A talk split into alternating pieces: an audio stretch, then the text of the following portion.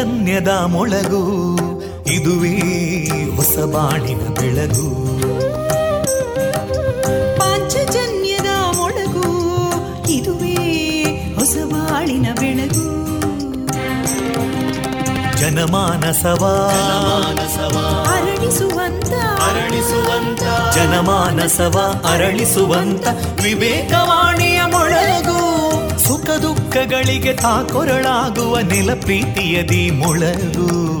ಇದುವೇ ಹೊಸ ಬಾಣಿನ ಬೆಳಗು.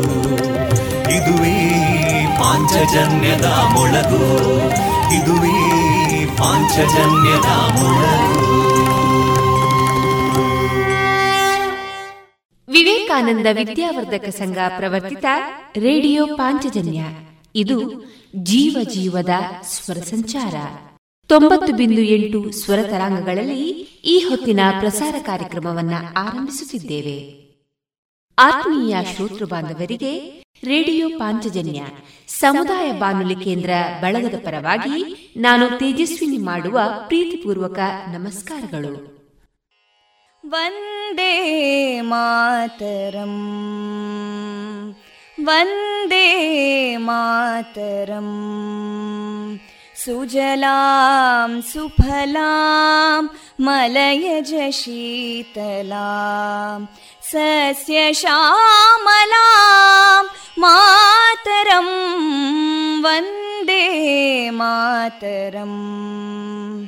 शुभ्रजोत्स्ना पुलकितयामिनीं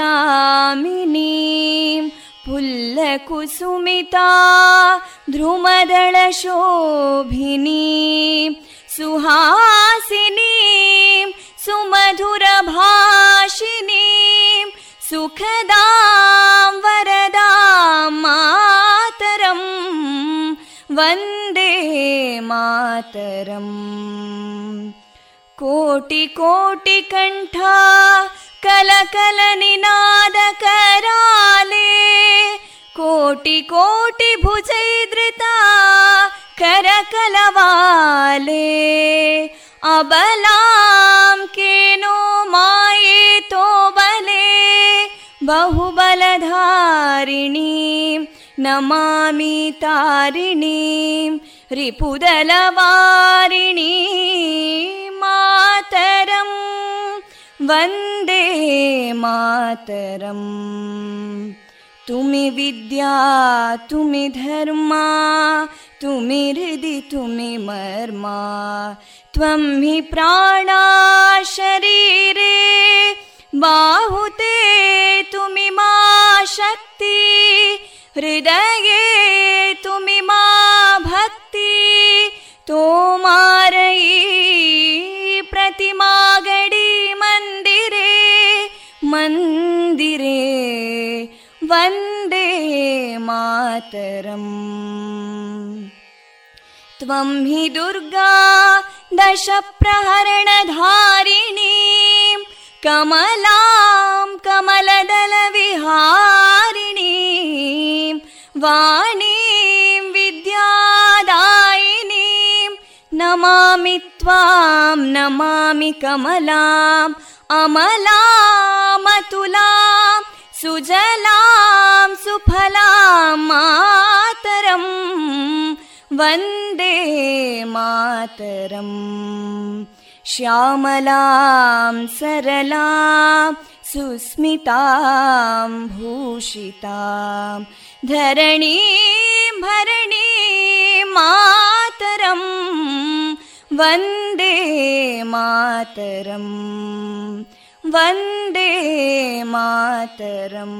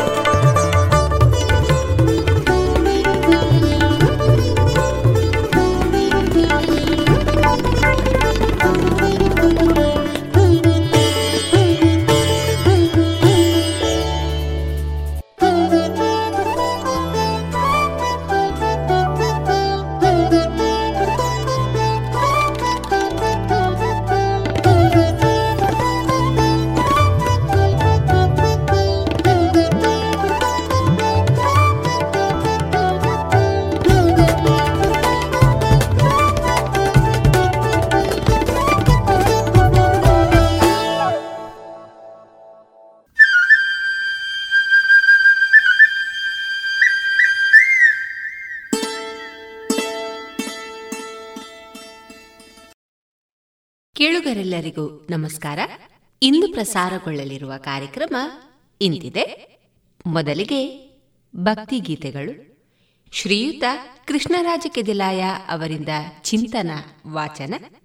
ಕೊನೆಯಲ್ಲಿ ಶ್ರೀಯುತ ಆರ್. ಗುರುರಾಜುಲು ನಾಯ್ಡು ಅವರಿಂದ ಶನಿ ಪ್ರಭಾವ ಹರಿಕತೆ ಪ್ರಸಾರವಾಗಲಿದೆ.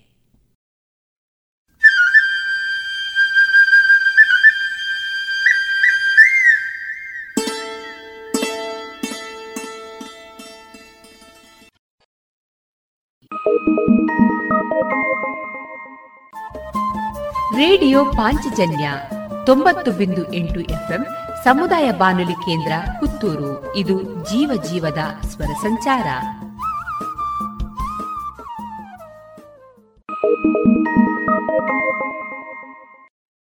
ಇದೀಗ ಮೊದಲಿಗೆ ಭಕ್ತಿ ಗೀತೆಗಳನ್ನ ಕೇಳೋಣ.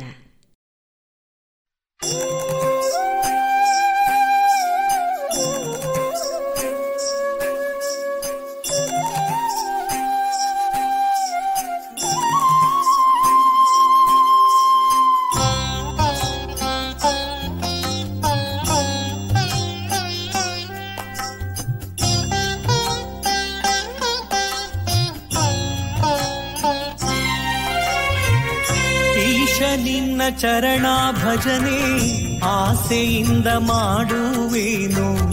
ದೋಷ ರಾಶಿ ನಾಶ ಮಾಡು ಶ್ರೀಶ ಕೇಶವ. ಈಶ ನಿನ್ನ ಚರಣ ಭಜನೆ ಆಸೆಯಿಂದ ಮಾಡುವೇನು? ದೋಷ ರಾಶಿ ನಾಶ ಮಾಡು ಶ್ರೀಶ ಕೇಶವ.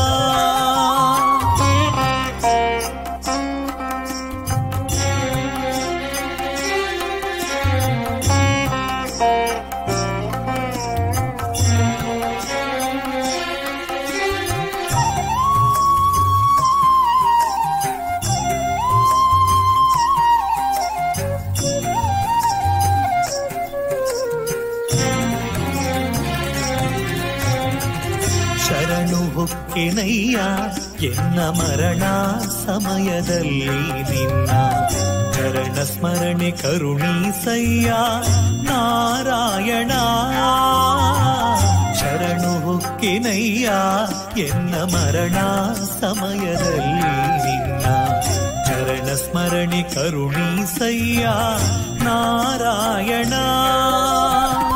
ಶೋಧಿಸೆನ್ನ ಭವದ ಕಲುಷ ಬೋಧಿಸಯ್ಯ ಜ್ಞಾನವೆನಗೆ. ಶೋಧಿಸೆನ್ನ ಭವದ ಕಲುಷ ಬೋಧಿಸಯ್ಯ ಜ್ಞಾನವೆನಗೆ. ಬಾಧಿ ಸುವಯಮನ ಬಾಧೆ ಬಿಡಿಸು ಮಾಧವ. ಬಾಧಿ ಸುವಯಮನ ಬಾಧೆ ಬಿಡಿಸು ಮಾಧವ. ಈಶ ನಿನ್ನ ಚರಣ ಭಜನೆ ಆಸೆಯಿಂದ ಮಾಡುವೇನು? ದೋಷ ರಾಶಿ ನಾಶ ಮಾಡು ಶ್ರೀಶ ಕೇಶವ.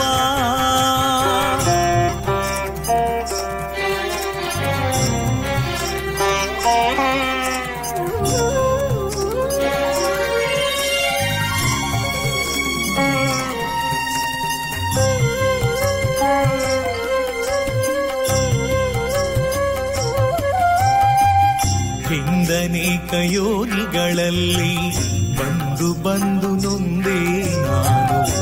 ಒಂದು ಭವದ ಬಂಧ ಬಿಡಿಸೋ ತಂದೆ ಗೋವಿಂದ. ಹಿಂದನೇಕ ಯೋನಿಗಳಲ್ಲಿ ಬಂದು ಬಂದು ನೊಂದೆ ನಾನು. ಇಂದು ಭವದ ಬಂಧ ಬಿಡಿಸೋ ತಂದೆ ಗೋವಿಂದ. ಭ್ರಷ್ಟ ನೆನಿಸಬೇಡ ಕೃಷ್ಣ. ಇಷ್ಟು ಮಾತ್ರ ಬೇಡಿ ಕೊಂಬೆ. ಭ್ರಷ್ಟ ನೆನಿಸಬೇಡ ಕೃಷ್ಣ. ಇಷ್ಟು ಮಾತ್ರ ಬೇಡಿ ಕೊಂಬೆ. ಶಿಷ್ಟರೊಳಗೆ ಇಟ್ಟು ಕಷ್ಟ ಬಿಡಿಸೋ ವಿಷ್ಣುವೇ. ಶಿಷ್ಟರೊಳಗೆ ಇಟ್ಟು ಕಷ್ಟ ಬಿಡಿಸೋ ವಿಷ್ಣುವೇ. ಈಶ ನಿನ್ನ ಚರಣ ಭಜನೆ ಆಸೆಯಿಂದ ಮಾಡುವೇನು? ದೋಷ ರಾಶಿ ನಾಶ ಮಾಡು ಶ್ರೀಶ ಕೇಶವ.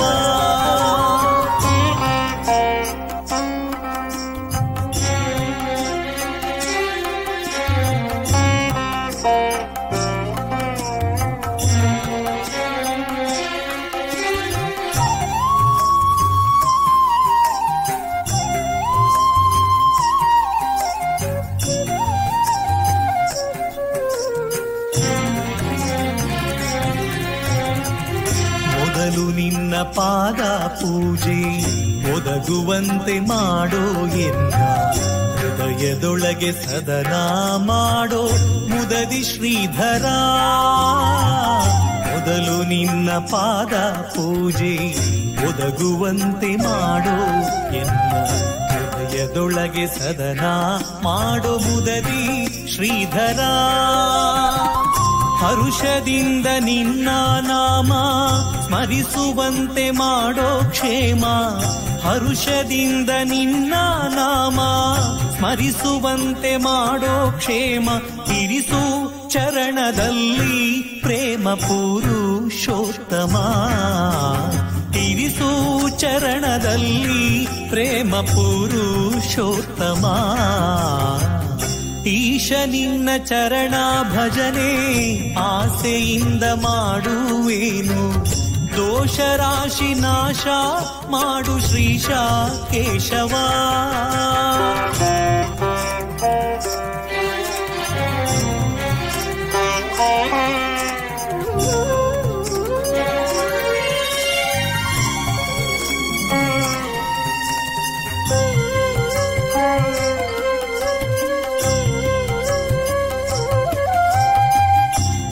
ಸಂಚಿತಾರ್ಥ ಪಾಪಗಳನ್ನು ಕಿಂಚಿತಾರ್ಥ ಪೀಡೆಗಳನ್ನು ಮುಂಚಿತಾಗಿ ಕಳೆಯಬೇಕೋ ಸ್ವಾಮಿ ಅಚ್ಯುತ?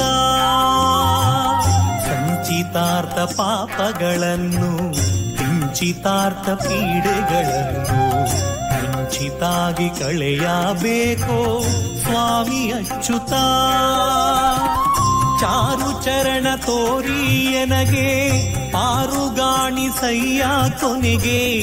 ಚಾರು ಚರಣ ತೋರಿಯನಗೆ ಪಾರುಗಾಣಿ ಸಯ್ಯ ಕೊನೆಗೆ. ಭಾರ ಹಾಕಿರುವೆ ನಿನಗೆ ನಾರ ಸಿಂಹನೇ ಭಾರ ಹಾಕಿರುವೆ ನಿನಗೆ ನಾರ ಸಿಂಹನೇ ಈಶ ನಿನ್ನ ಚರಣ ಭಜನೆ ಆಸೆಯಿಂದ ಮಾಡುವೇನು. ದೋಷ ರಾಶಿ ನಾಶ ಮಾಡು ಶ್ರೀಶ ಕೇಶವ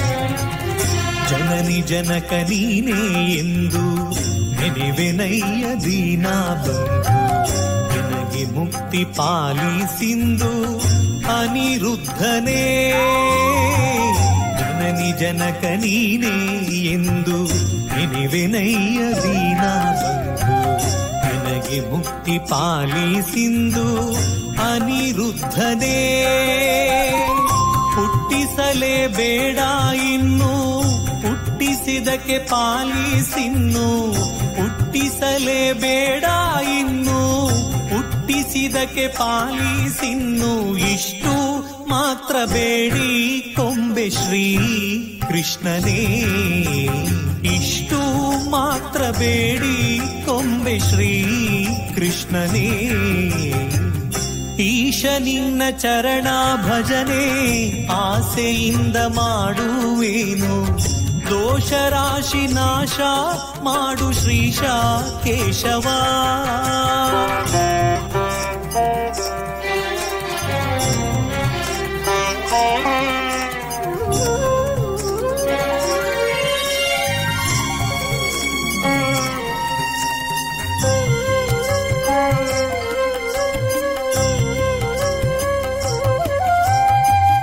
ಸತ್ಯವಾದ ನಾಮಗಳನ್ನು ನಿತ್ಯದಲ್ಲಿ ಪಠಿಸುವವರಿಗೆ ಕರ್ತಿಯಿಂದ ಸಲಹುತ್ತಿರುವ ಕರ್ತೃಕೇಶವ. ಸತ್ಯವಾದ ನಾಮಗಳನ್ನು ನಿತ್ಯದಲ್ಲಿ ಪಠಿಸುವವರಿಗೆ ಕರ್ತಿಯಿಂದ ಸಲಹುತ್ತಿರುವ ಕರ್ತೃಕೇಶವ. ಮರೆಯದಲೇ ಹರಿಯ ನಾಮ. ಬರೆದು ಓದಿ ಪೇಳ್ದವರಿಗೆ ಮರೆಯದಲೇ ಹರಿಯ ನಾಮ. ಬರೆದು ಓದಿ ಪೇಳ್ದವರಿಗೆ ಕರೆದು ಮುಕ್ತಿ ಕೊಡುವ ನೆಲೆಯಾದಿ ಕೇಶವ. ಕರೆದು ಮುಕ್ತಿ ಕೊಡುವ ನೆಲೆಯಾದಿ ಕೇಶವ. ಈಶ ನಿನ್ನ ಚರಣ ಭಜನೆ ಆಸೆಯಿಂದ ಮಾಡುವೇನು. ದೋಷ ರಾಶಿ ನಾಶ ಮಾಡು ಶ್ರೀಶ ಕೇಶವ. ಈಶ ನಿನ್ನ ಚರಣ ಭಜನೆ ಆಸೆಯಿಂದ ಮಾಡುವೇನು. ದೋಷ ರಾಶಿ ನಾಶ ಮಾಡು ಶ್ರೀಶ ಕೇಶವ.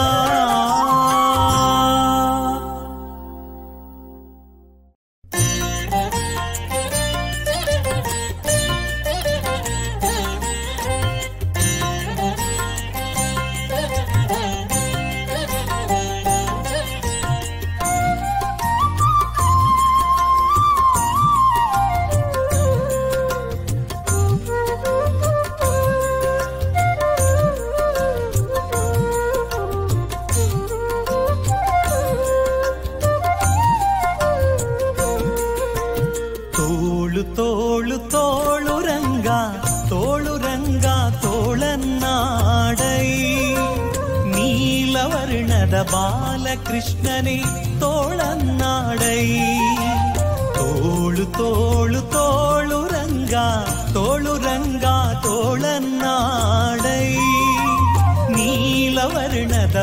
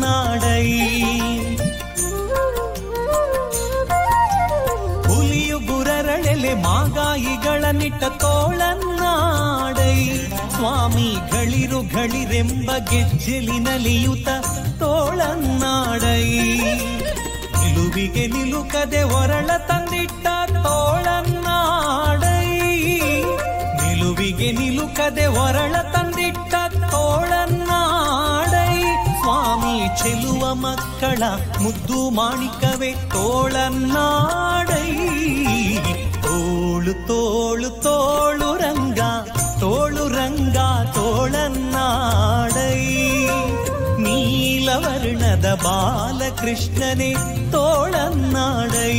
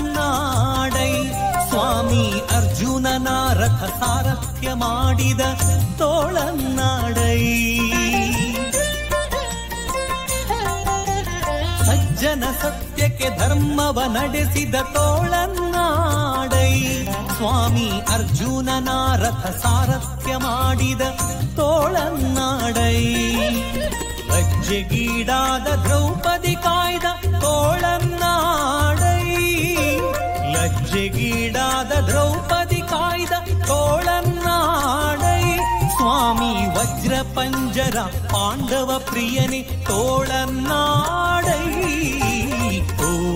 ತೋಳು ತೋಳು ತೋಳು ರಂಗ ತೋಳು ರಂಗ ತೋಳನ್ನಾಡೈ ನೀಲವರ್ಣದ ಬಾಲಕೃಷ್ಣನೇ ತೋಳನ್ನಾಡೈ ತೋಳು ತೋಳು ತೋಳು ರಂಗ ತೋಳು ರಂಗ ತೋಳನ್ನಾಡೈ ನೀಲವರ್ಣದ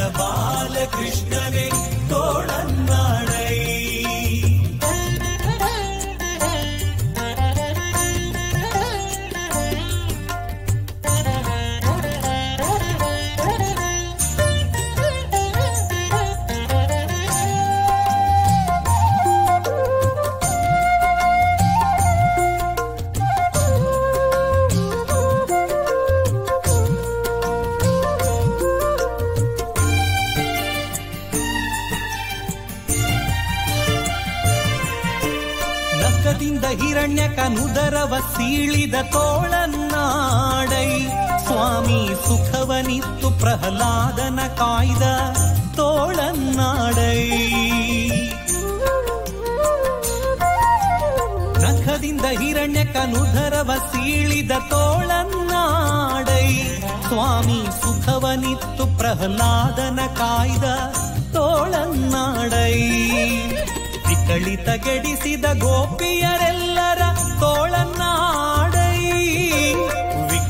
ಗೆಡಿಸಿದ ಗೋಪಿಯರೆಲ್ಲರ ತೋಳನ್ನಾಡೈ. ಸ್ವಾಮಿ ಸುಖ ತೀರ್ಥರ ಪತಿ ಪುರಂದರ ವಿಠಲ ತೋಳನ್ನಾಡೈ. ತೋಳು ತೋಳು ತೋಳು ರಂಗ ತೋಳು ರಂಗ ತೋಳನ್ನಾಡೈ. ನೀಲವರ್ಣದ ಬಾಲಕೃಷ್ಣನೇ ತೋಳನ್ನಾಡೈ.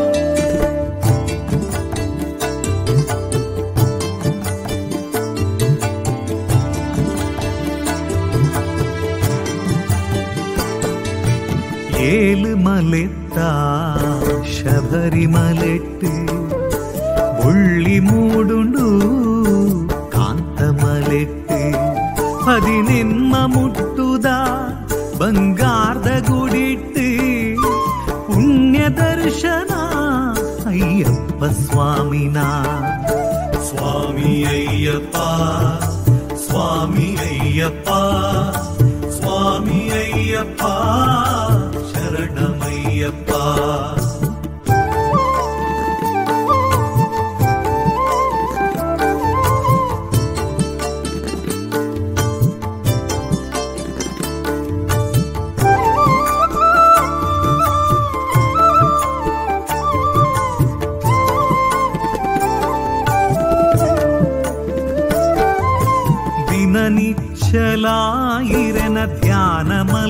ಮರೆಯುವ ಚಳಿಗಾಳಿನಿ ಮರತೊಂದುಲ್ಲಯೇ ತುಳಸಿ ಮಣಿ ಮಾಲೆ ಕೆಕ್ಕೀಡೆಯೇ ಸಮವಸ್ತ್ರ ಕಪ್ಪುದ ಮೈ ಮಿಲಿಕೆಯೇ ಸಮವಸ್ತ್ರ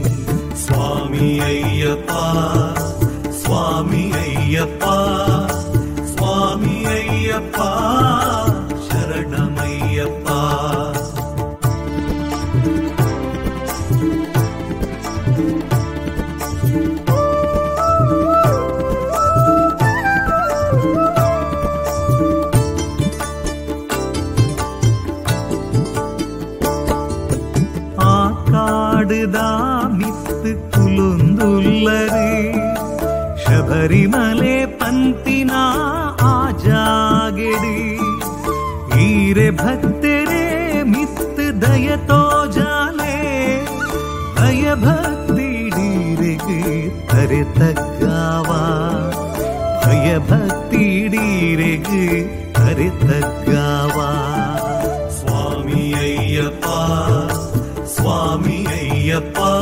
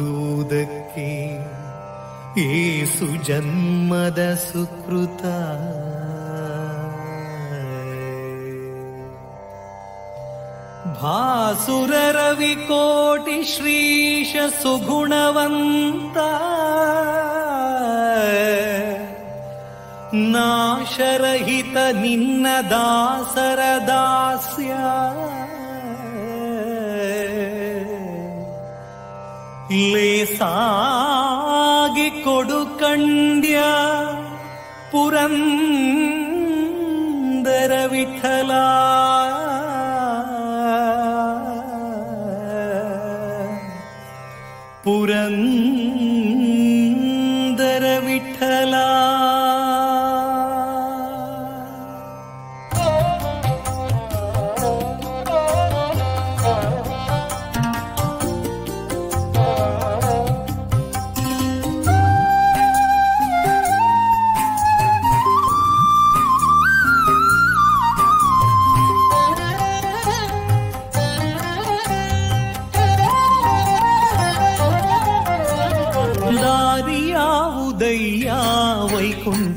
దారి తోరిసయ్యా దారియావుదయ్యా వైకుంఠకి దారి తోరిసయ్యా దారియావుదయ్య దారి తోరిసయ్య దారియావుదయ్య దారి తೋರಿಸಯ್ಯ ಆಧಾರಮೂರುತಿ ನಿನ್ನ ಪಾದ ಸೇರುವುದಕ್ಕೆ ದಾರಿಯಾವುದಯ್ಯ ವೈಕುಂಠಕ್ಕೆ ದಾರಿ ತೋರಿಸಯ್ಯ ದಾರಿಯಾವುದಯ್ಯ ವೈಕುಂಠಕ್ಕೆ ದಾರಿ ತೋರಿಸಯ್ಯ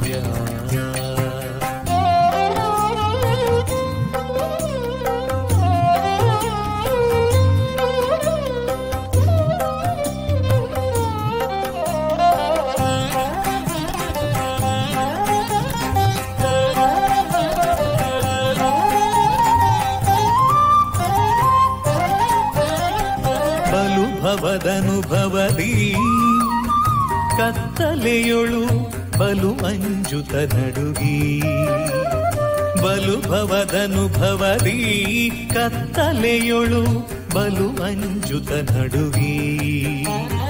ಬಳಲುತ ತಿರುಗಿದೆ ಹಾದಿಯ ಕಾಣದೆ, ಬಳಲುತ ತಿರುಗಿದೆ ಹಾದಿಯ ಕಾಣದೆ. ಹೊಳೆವಂತ ದಾರಿಯ ತೋರೋ, ನಾರಾಯಣ, ಸಂಕರ್ಷಣ ಪ್ರದ್ಯುಮ್ನನೇ ಅನಿರುದ್ಧನೇ ನಾರಾಯಣ ಸಂಕರ್ಷಣ ಪ್ರದ್ಯುಮ್ನನೇ ಅನಿರುದ್ಧನೇ ದಾರಿಯಾವುದಯ್ಯ ವೈಕುಂಠಕ್ಕೆ ದಾರಿ ತೋರಿಸಯ್ಯ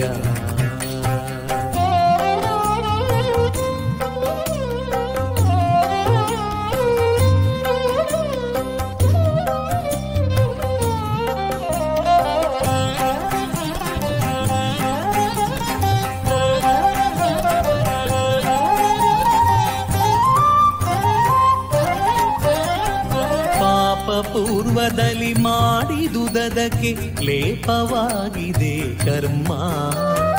ಪಾಪ ಪೂರ್ವದಲ್ಲಿ ಮಾಡಿದುದಕ್ಕೆ ಲೇಪವಾಗಿದೆ ಕರ್ಮ.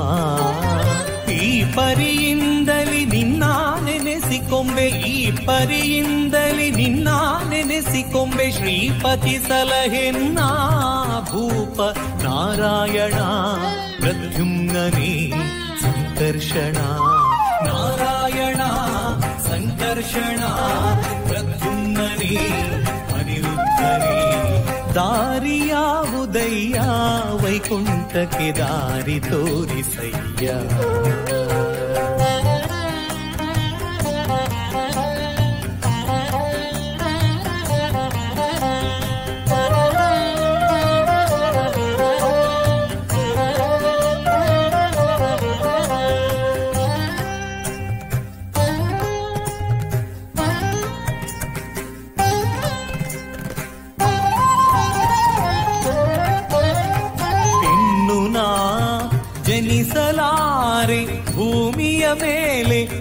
ನಿನ್ನ ದಾಸನಾದಿನೋ.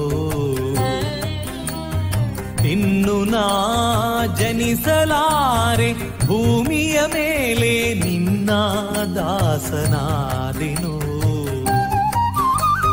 ಪನ್ನಗ ಶಯನ ಶ್ರೀ ಪುರಂದರ ವಿಠಲ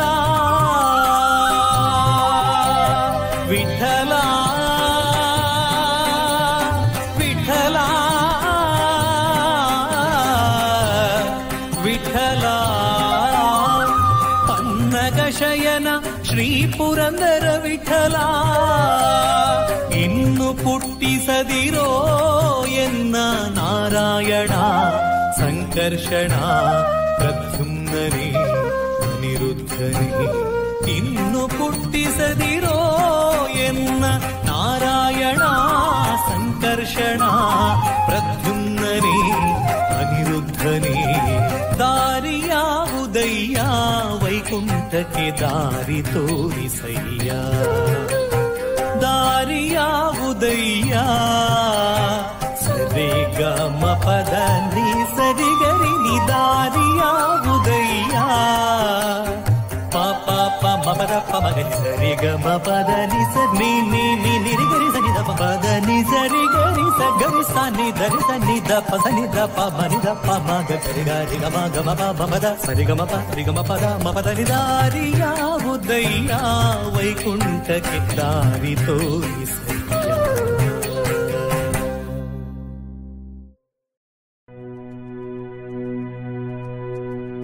ರಾಯೆಂದ ಮಾತ್ರದೊಳು ರಕ್ತ ಮಾಂಸದೊಳಿದ್ದ ಆಯಸ್ತವಾದ ಅತಿ ಪಾಪವನ್ನು ಮಾಯ ಮಾಡಿ ಮತ್ತೆ ಮಾಯಂದೆನಲು ಹೊರಬಿದ್ದ ಪಾಪಗಳು ಒತ್ತಿ ಒಳಪೋಗದಂತೆ ಕವಾಟವಾಗಿ ಕಾಯುವ ಮಂತ್ರ.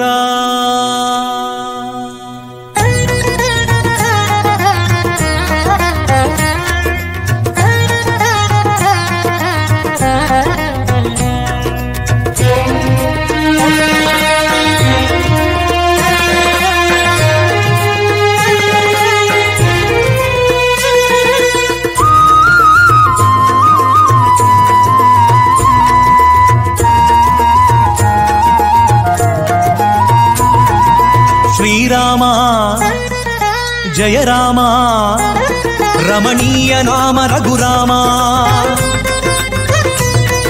శ్రీరామ.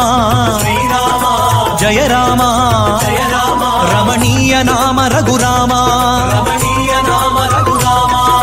రామ మంత్రవా జపిసి పాపవ ಕಳೆಯೋಣ రామ మంత్రవా జపిసి పాపవ ಕಳೆಯೋಣ ರಘುಕುಲ ತಿಲಕನ ಚರಣಕ್ಕೆರಗಿ ಪುನೀತರಾಗೋಣ ಅಗಣಿತ ಗುಣಗಣ ಶ್ರೀರಾಮ ಆಶ್ರಿತ ವತ್ಸಲ ಶ್ರೀರಾಮ ದೀನ ದಯಾಳೋ ಶ್ರೀರಾಮ ಹರಿ ಸರ್ವೋತ್ತಮ ಶ್ರೀರಾಮ ದಶಮುಖ ಮರ್ಧನ ದಶರಥ ರಾಮ ಮಾರುತಿ ಸೇವಿತ ಶ್ರೀರಾಮ ರಾಮಚಂದ್ರ ಪ್ರಭು ರಾಮಚಂದ್ರ ಪ್ರಭು ರಾಮಚಂದ್ರ ಪ್ರಭು ರಾಮಚಂದ್ರ ಪ್ರಭು ರಾಮ ಮಂತ್ರವ ಜಪಿಸಿ ಪಾಪವ ಕಳೆಯೋಣ ರಘುಕುಲ ತಿಲಕನ ಚರಣಕ್ಕೆರಗಿ ಪುನೀತರಾಗೋಣ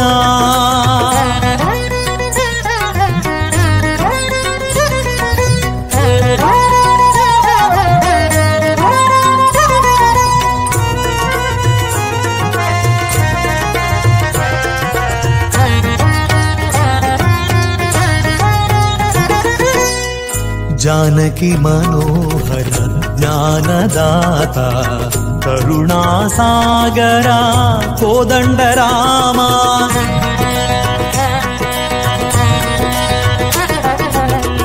பக்தி பிரியனே முக்திதாயக பக்தஜன ಶ್ರೀಮಂದಾರನೇ ರಾಮ ಎಂಬುವ ಎರಡು ಅಕ್ಷರದ ಮಹಿಮೆಯ ರಾಮ ಎಂಬುವ ಎರಡು ಅಕ್ಷರದ ಮಹಿಮೆಯ ಪಾಮರರು ನಾವು. ಬಲ್ಲೆವೇನೋ? ರಾಮ ರಾಮ ರಾಮ ರಾಮ ರಾಮ ರಾಮ ರಾಮ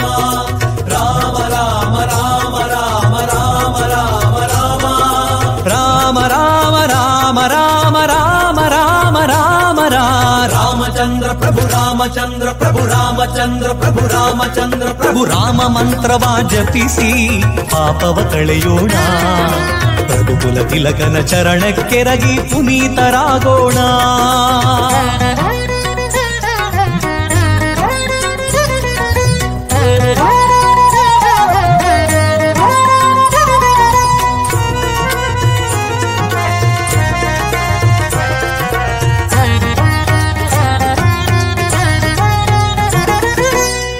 ಧರೆಯುಳಿ ನಾಮಕ್ಕೆ ಸರಿಸಾಟಿ ಇಲ್ಲವೆಂದು ಪರಮ ವೇದಗಳೆಲ್ಲ ಹೊಗಳುತ್ತಿವೆ.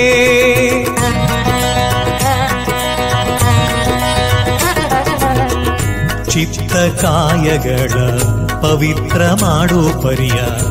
ಭಕ್ತವರ ಹನುಮಂತ ನೊಬ್ಬ ತಾವಲ್ಲ ರಾಮ ಗೋವಿಂದ ಹರೇ ಕೃಷ್ಣ ಗೋವಿಂದ ರಾಮ ಗೋವಿಂದ ಹರೇ ಕೃಷ್ಣ ಗೋವಿಂದ ಶಂಖ ಚಕ್ರಧರ ವಿಷ್ಣು ಮುಕುಂದ ರಾಮ ರಾಮ ರಾಮ ರಾಮ ರಾಮ ರಾಮ ರಾಮ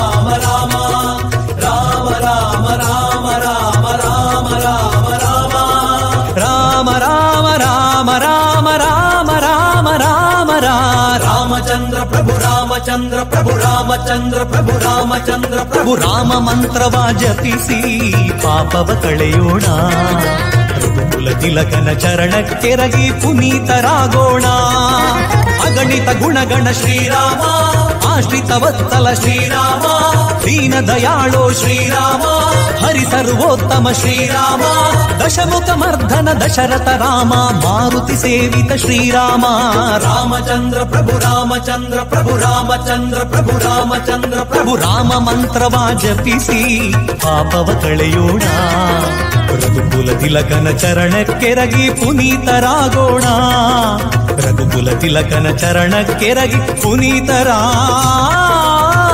ಪ್ರಮುಖ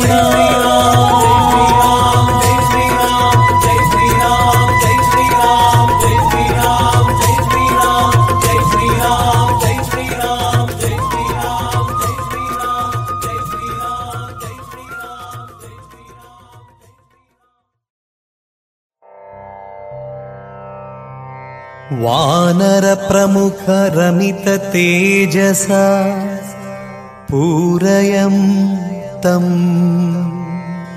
श्रीरामनाम पदाक्षरश्रवणहर्षयं तम्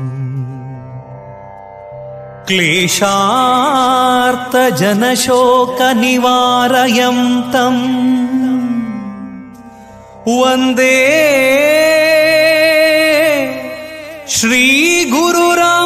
श्रीगुरुरामाञ्जने सहितम् सवज्रदेहि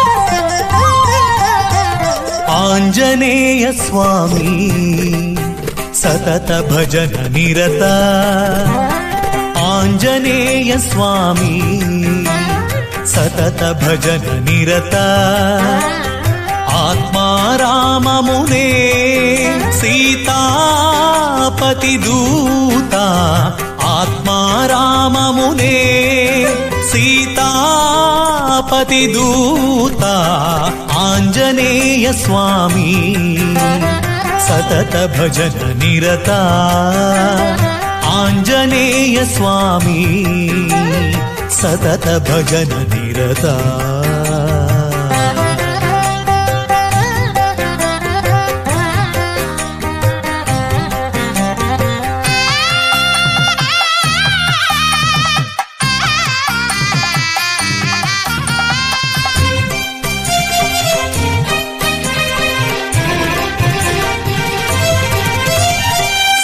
सागरतरणा रिपुदलहरण सज्जनभरणा नमो। नमो सागरतरणा रिपुदलहरण सज्जनभरणा नमो। नमो वानरप्रवरा वज्रशरीरा। वानर प्रवरा वज्रशरीरा पवनकुमारा नमो नमो। ಪವನ ಕುಮಾರ ನಮೋ ನಮೋ. ಆಂಜನೇಯ ಸ್ವಾಮಿ ಸತತ ಭಜನ ನಿರತ. ಆಂಜನೇಯ ಸ್ವಾಮಿ ಸತತ ಭಜನ ನಿರತ.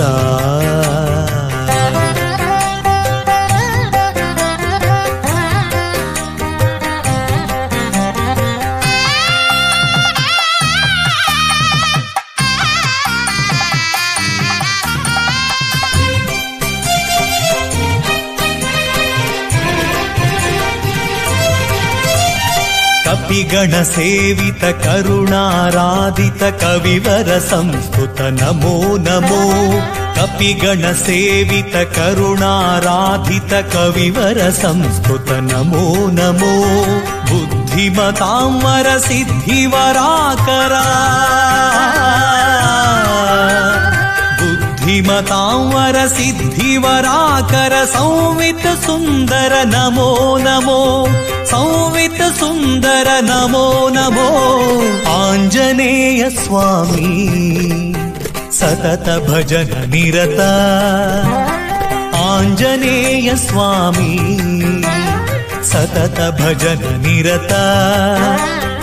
आत्मा राममुने सीतापतिदूता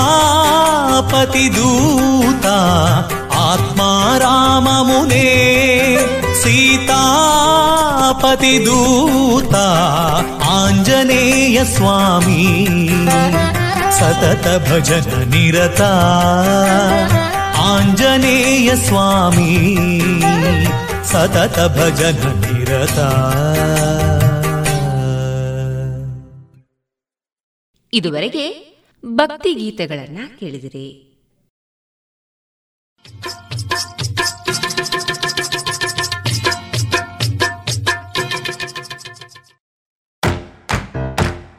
ಬನ್ನಿ ಎಲ್ಲ ಸೇರಿ ಹೊಸ ಹೆಜ್ಜೆ ಇಡೋಣ. ಬನ್ನಿ ಹೊಸ ನಿರ್ಣಯ ಮಾಡಿ ಬಿಡೋಣ. ಮಾಸ್ಕ್ ಹಾಕದಿದ್ರೆ ದೂರೋಣ. ಹೇ ಕರೋನಾವನ್ನು ತಡೆಯೋಣ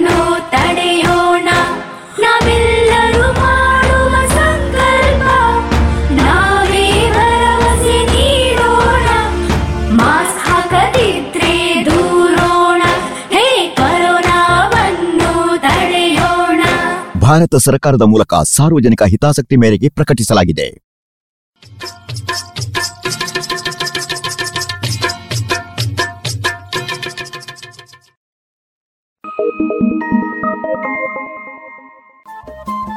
ರೇಡಿಯೋ ಪಾಂಚಜನ್ಯ ತೊಂಬತ್ತು ಬಿಂದು ಎಂಟು ಎಫ್ಎಂ ಸಮುದಾಯ ಬಾನುಲಿ ಕೇಂದ್ರ ಪುತ್ತೂರು. ಇದು ಜೀವ ಜೀವದ ಸ್ವರ ಸಂಚಾರ.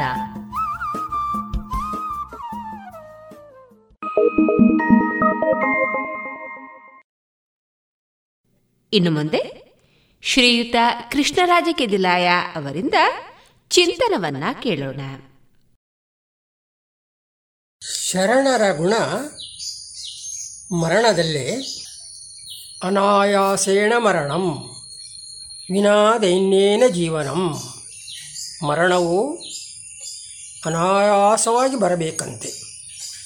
ಯಾರಲ್ಲೂ ಕೈ ಚಾಚದಂಥ ಜೀವನವೂ ಇರಬೇಕಂತೆ. ಹೌದು, ನಾವು ಗ್ರಹಿಸಿದಂತೆ ಏನೂ ಆಗುವುದಿಲ್ಲ. ಹಾಗೆಂದು ಗ್ರಹಿಸದೆ ಇರುವುದಕ್ಕೂ ಆಗುವುದಿಲ್ಲ. ತೇನವಿನ ತೃಣಮಪಿ ಚಲತಿ. ಹೌದು, ಆತನ ಅಪ್ಪಣೆ ಇಲ್ಲದೆ ಹುಲ್ಲು ಕಡ್ಡಿಯೂ ಚಲಿಸುವುದಿಲ್ಲ. ಹಾಗೆಂದು ಅವನ ಆಜ್ಞೆಗಾಗಿ ಕಾದು ಕುಳಿತಿರಲಿಕ್ಕೂ ಆಗುವುದಿಲ್ಲ. ಆಗುವುದೆಲ್ಲ ಒಳಿತಿಗೇನೋ ಸರಿ. ಆಗ ಕೆಡುಕನ್ನು ಸರಿಪಡಿಸುವುದು ಹೇಗೆ? ಕಂಡದ್ದೆಲ್ಲವೂ ಸತ್ಯ ಅಲ್ಲ. ಕಾಣದಿರುವುದೆಲ್ಲ ಸುಳ್ಳೂ ಅಲ್ಲ. ಪ್ರತ್ಯಕ್ಷ ಕಂಡರೂ ಪರಾಂಬರಿಸಿ ನೋಡಬೇಕು. ಹುಟ್ಟು ನಮ್ಮ ಕೈಯಲ್ಲಿಲ್ಲ. ಇದೆ ಎನಿಸುತ್ತದೆ ನಿಜ. ಆದರೆ ಸಾವು ನಮ್ಮ ಕೈಯಲ್ಲೇ ಇದೆ. ಯಾವಾಗ ಬೇಕಾದರೂ ತಂದುಕೊಳ್ಳಬಹುದು. ಸಾವು ನಾವು ಬಯಸಿದ ರೀತಿ ಬರುತ್ತದೆ ಎನ್ನಲಾಗದು. ಕೆಲವು ವೇಳೆ ನಾವು ಆತ್ಮಹತ್ಯೆ ಮಾಡಿಕೊಳ್ಳಬೇಕೆನಿಸಿದರೂ ಅದು ನಮ್ಮ ಕೈಲಾಗುವುದಿಲ್ಲ. ಆ ಸ್ಥಿತಿಗೆ ನಾವು ತಲುಪಿಬಿಡುತ್ತೇವೆ. ತೇನ ವಿನಾ ಜೀವನವೂ ಕೂಡ ನಮಗೆ ದಕ್ಕುತ್ತದೆ ಎನ್ನಲಾಗದು. ನಾವು ಅನೇಕ ವಿಧದಲ್ಲಿ ಪರಾವಲಂಬಿಗಳಾಗಬೇಕಾಗುತ್ತದೆ. ಯಾರಾದರೊಬ್ಬರು ದೈವಾಧೀನರಾದರೆ ಅದನ್ನು ಕೇಳಿದ ನಾವು, ಛೆ, ಒಳ್ಳೆಯ ಮನುಷ್ಯ, ಸತ್ತು ಇನ್ನೂ ಕೆಲವು ಕಲ ಬದುಕಿರಬೇಕಿತ್ತು ಅನ್ನುತ್ತೇವಾದರೆ ಆ ಸತ್ತವನ ಬಾಳು ಸಾರ್ಥಕವಾಯಿತು.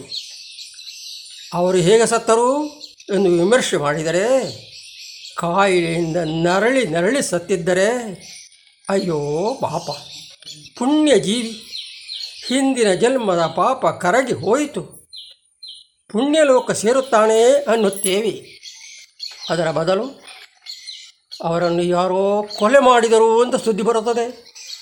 ಆಗ ನಾವು ಅವನು ಮಾಡಿದ ಕರ್ಮ ಅವನು ತಿಂದ. ಇಲ್ಲದಿದ್ದರೆ ಇಂಥ ಸಾವು ಬರ್ತಿತ್ತಾ? ಅಂದುಬಿಡುತ್ತೇವೆ.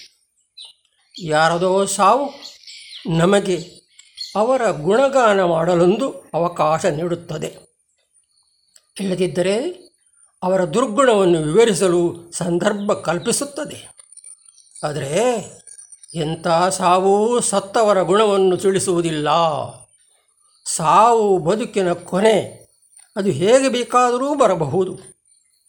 ಮರಣದ ರೀತಿಯಿಂದ ಸತ್ತವರು ಒಳ್ಳೆಯವರೋ ಕೆಟ್ಟವರೋ ಎಂದು ನಿರ್ಣಯಿಸಬಾರದು. ಒಳ್ಳೆಯವರಿಗೆ ಒಳ್ಳೆಯ ಮರಣ ಬಂದರೆ ಅವರು ಒಳ್ಳೆಯವರು ಎಂದು, ಕೆಟ್ಟ ಮರಣ ಬಂದರೆ ಅದು ಪೂರ್ವಜನ್ಮದ ಪಾಪ ಎಂದು ಕೆಟ್ಟವರಿಗೆ ಒಳ್ಳೆಯ ಗುಣ ಮರ ಬಂದರೆ ಅದು ಪೂರ್ವಜನ್ಮದ ಪುಣ್ಯ ಎಂದು ಹೇಳಿದರೆ ಅದು ಅಸಂಬದ್ಧ ತರ್ಕ. ಒಳ್ಳೆಯವನಿಗೂ ಕೆಟ್ಟ ಮರಣ ಬರಬಹುದು. ಕೆಟ್ಟವನಿಗೂ ಒಳ್ಳೆಯ ಮರಣ ಸಂಭವಿಸಬಹುದು. ಹಾಗಾದರೆ ಶರಣರ ಗುಣವನ್ನು ಮರಣದಲ್ಲಿ ನೋಡುವಂದಿದ್ದಾರಲ್ಲ ಅದೇಕೆ? ಅವರ ಮರಣದಲ್ಲಿ ಅವರು ಎಂಥವರೆಂದು ತಿಳಿಯುತ್ತದೆ ಎಂದಲ್ಲ. ಮರಣವು ಮನುಷ್ಯನ ಗುಣವನ್ನು ತಿಳಿಸುವ ಮಾನದಂಡ ಅಲ್ಲ. ಹಾಗಿದ್ದ ಮೇಲೆ ಈ ಗಾದೆ ಹುಟ್ಟಿಕೊಂಡದ್ದೇಕೆ? ಮರಣದ ಭಯವು ಯಾರನ್ನೋ ಬಿಟ್ಟು ಹೋಗುವುದಿಲ್ಲ. ಯತಸ್ಯ ಮರಣಂ ಧ್ರುವಂ. ಆದರೆ ಮರಣವನ್ನು ನಾವು ಸುಖವಾಗಿ ಹೊಂದಲು ಸಾವಿನ ಕುರಿತು ಹೇಳುವ ಗಾದೆ ಇದು. ಬದುಕಿರುವವರಿಗೆ ಒಂದು ಪಾಠವಾಗಲಿ ಎಂಬುದಕ್ಕಾಗಿ. ಶರಣರ ಗುಣವನ್ನು ಮರಣದಲ್ಲಿ ನೋಡುವಂದಿದ್ದಾರೆ ನೀನು ಸಜ್ಜನನಾಗಿದ್ದರೆ ನಿನಗೆ ಸುಖ ಮರಣ ಬರುತ್ತದೆ ಎಂಬುದೇ ಆ ಗಾದೆಯ ಒಟ್ಟು ತಿರುಳು. ಆದರೆ ಸಜ್ಜನರಾಗಿದ್ದವರೆಲ್ಲ ಎಂಥ ಮರಣ ಹೊಂದಿದ್ದಾರೆಂದರೆ ಅವರಲ್ಲಿ ಅನೇಕರು ಕೊಲೆಯಾಗಿಯೇ ಸತ್ತಿದ್ದಾರೆ. ಅಬ್ರಾಹಾಂ ಲಿಂಕನ್, ಗಾಂಧೀಜಿ, ಕೆನಡಿ ಯೇಸುಕ್ರಿಸ್ತ ಮುಂತಾದವರನ್ನು ನೆನಪಿಸಿಟ್ಟುಕೊಳ್ಳಿ. ಈ ಶರಣರ ಗುಣವನ್ನು ಮರಣದಲ್ಲಿ ನೋಡಬಹುದೇ? ಬಸವಣ್ಣನವರನ್ನು ರಾಮ್ ಮೋಹನ್ ರಾಯರನ್ನು ಪೈಗಂಬರರನ್ನು ಕೊಲ್ಲುವ ಸಂಚು ನಡೆದಿತ್ತು. ಆದ್ದರಿಂದ ಸತ್ತವರು ಹೇಗೆ ಸತ್ತರು ಎಂಬುದು ಮುಖ್ಯವಲ್ಲ. ಏಕೆ ಸತ್ತರು ಎಂಬುದೇ ಮುಖ್ಯ. ಹೀಗೆ ಕೊಲೆಯಾಗಿ ಸತ್ತವರಲ್ಲಿ, ಸಹಜ ಮರಣಪಟ್ಟವರಲ್ಲಿ ಒಳ್ಳೆಯವರೂ ಇದ್ದಾರೆ, ಕೆಟ್ಟವರೂ ಇದ್ದಾರೆ. ಕೆಲವರಿಗೆ ಸಹಜವಾದ ಮರಣ, ಮತ್ತು ಕೆಲವರಿಗೆ ನರಳಿ ನರಳಿ ಮರಣ, ಮತ್ತಿತರರಿಗೆ ಅಪಘಾತದಿಂದ ಮರಣ, ಇನ್ನಿತರರಿಗೆ ಕೊಲೆಯ ಮರಣ, ಇವೆಲ್ಲ ಮರಣಗಳಲ್ಲೂ ಒಳ್ಳೆಯವರೂ ಇದ್ದಾರೆ, ಕೆಟ್ಟವರು ಇದ್ದಾರೆ. ನಾವು ಸತ್ತವರನ್ನು ಕುರಿತು ಆಡುವ ಮಾತು ಇದ್ದವರನ್ನು ನೋಯಿಸುವ ಹಾಗಿರುತ್ತದೆ. ಒಬ್ಬ ಒಬ್ಬ ಒಳ್ಳೆಯ ಮನುಷ್ಯ ಕೆಟ್ಟದಾಗಿ ಸತ್ತಾಗ ಅವನು ಕೆಟ್ಟವನೆಂದೇ ಪರಿಗಣಿಸಲ್ಪಡುತ್ತಾನೆ. ಆಗ ಬದುಕಿದ್ದ ಜನ ಏನೆಂದು ತಿಳಿದುಕೊಳ್ಳುತ್ತಾರೆ ಗೊತ್ತೇ? ನಾವು ಒಳ್ಳೆಯವರಾಗಿದ್ದರೂ ನಮಗೆ ಕೆಟ್ಟ ಸಾವು ಬಂದುಬಿಟ್ಟರೆ ಜನ ಆಡಿಕೊಳ್ಳುವುದು ಹೀಗೆ ಅಲ್ಲವೇ ಎಂದು ನೊಂದುಕೊಳ್ಳುತ್ತಾರೆ. ಹಾಗಾಗದೇ ಇರಬೇಕಾದರೆ ನಾವು ಮನುಷ್ಯರ ಗುಣವನ್ನು ಮರಣದಲ್ಲಿ ಅಳೆಯಬಾರದು. ಅವನು ಬದುಕಿದ್ದಾಗ ಕಂಡುಕೊಳ್ಳಬೇಕು. ಆದರೆ ಆಡುವವರ ಬಾಯಿ ಮುಚ್ಚಿಸಲು ಯಾರಿಂದಲೂ ಸಾಧ್ಯವಿಲ್ಲ. ಹಾಗೆಂದು ಎಲ್ಲರನ್ನೂ ಎದುರು ಹಾಕಿಕೊಳ್ಳುವುದೂ ತಪ್ಪು. ದುಷ್ಟಂ ದೂರೇಣ ವರ್ಜಯೇತ್ ಎಂಬಂತೆ ಹಲ್ಲುಗಳ ಮಧ್ಯೆ ನಾಲಿಗೆ ಬದುಕುವಂತೆ ಸಜ್ಜನರು ತಮ್ಮಷ್ಟಕ್ಕೆ ತಾವು ಎದ್ದು ಬಿಡಬೇಕು. ಇಲ್ಲಿ ಲೋಕವನ್ನು ಕ್ಷಣಮಾತ್ರದಲ್ಲಿ ಸರಿಪಡಿಸಬಲ್ಲೆ ಎಂದು ಹೊರಡುವುದು ಉದ್ದಡತನದ ವರ್ತನೆಯೇ. ಆಗ ಸಮಾಜದ ಸಭ್ಯ ನಾಗರಿಕರು ಅನೇಕ ಬಗೆಯ ಕಷ್ಟಗಳನ್ನು ಎದುರಿಸಬೇಕಾಗಬಹುದು. ಹಾಗೆಂದು ಧೃತಿ ಕೆಡಬಾರದು.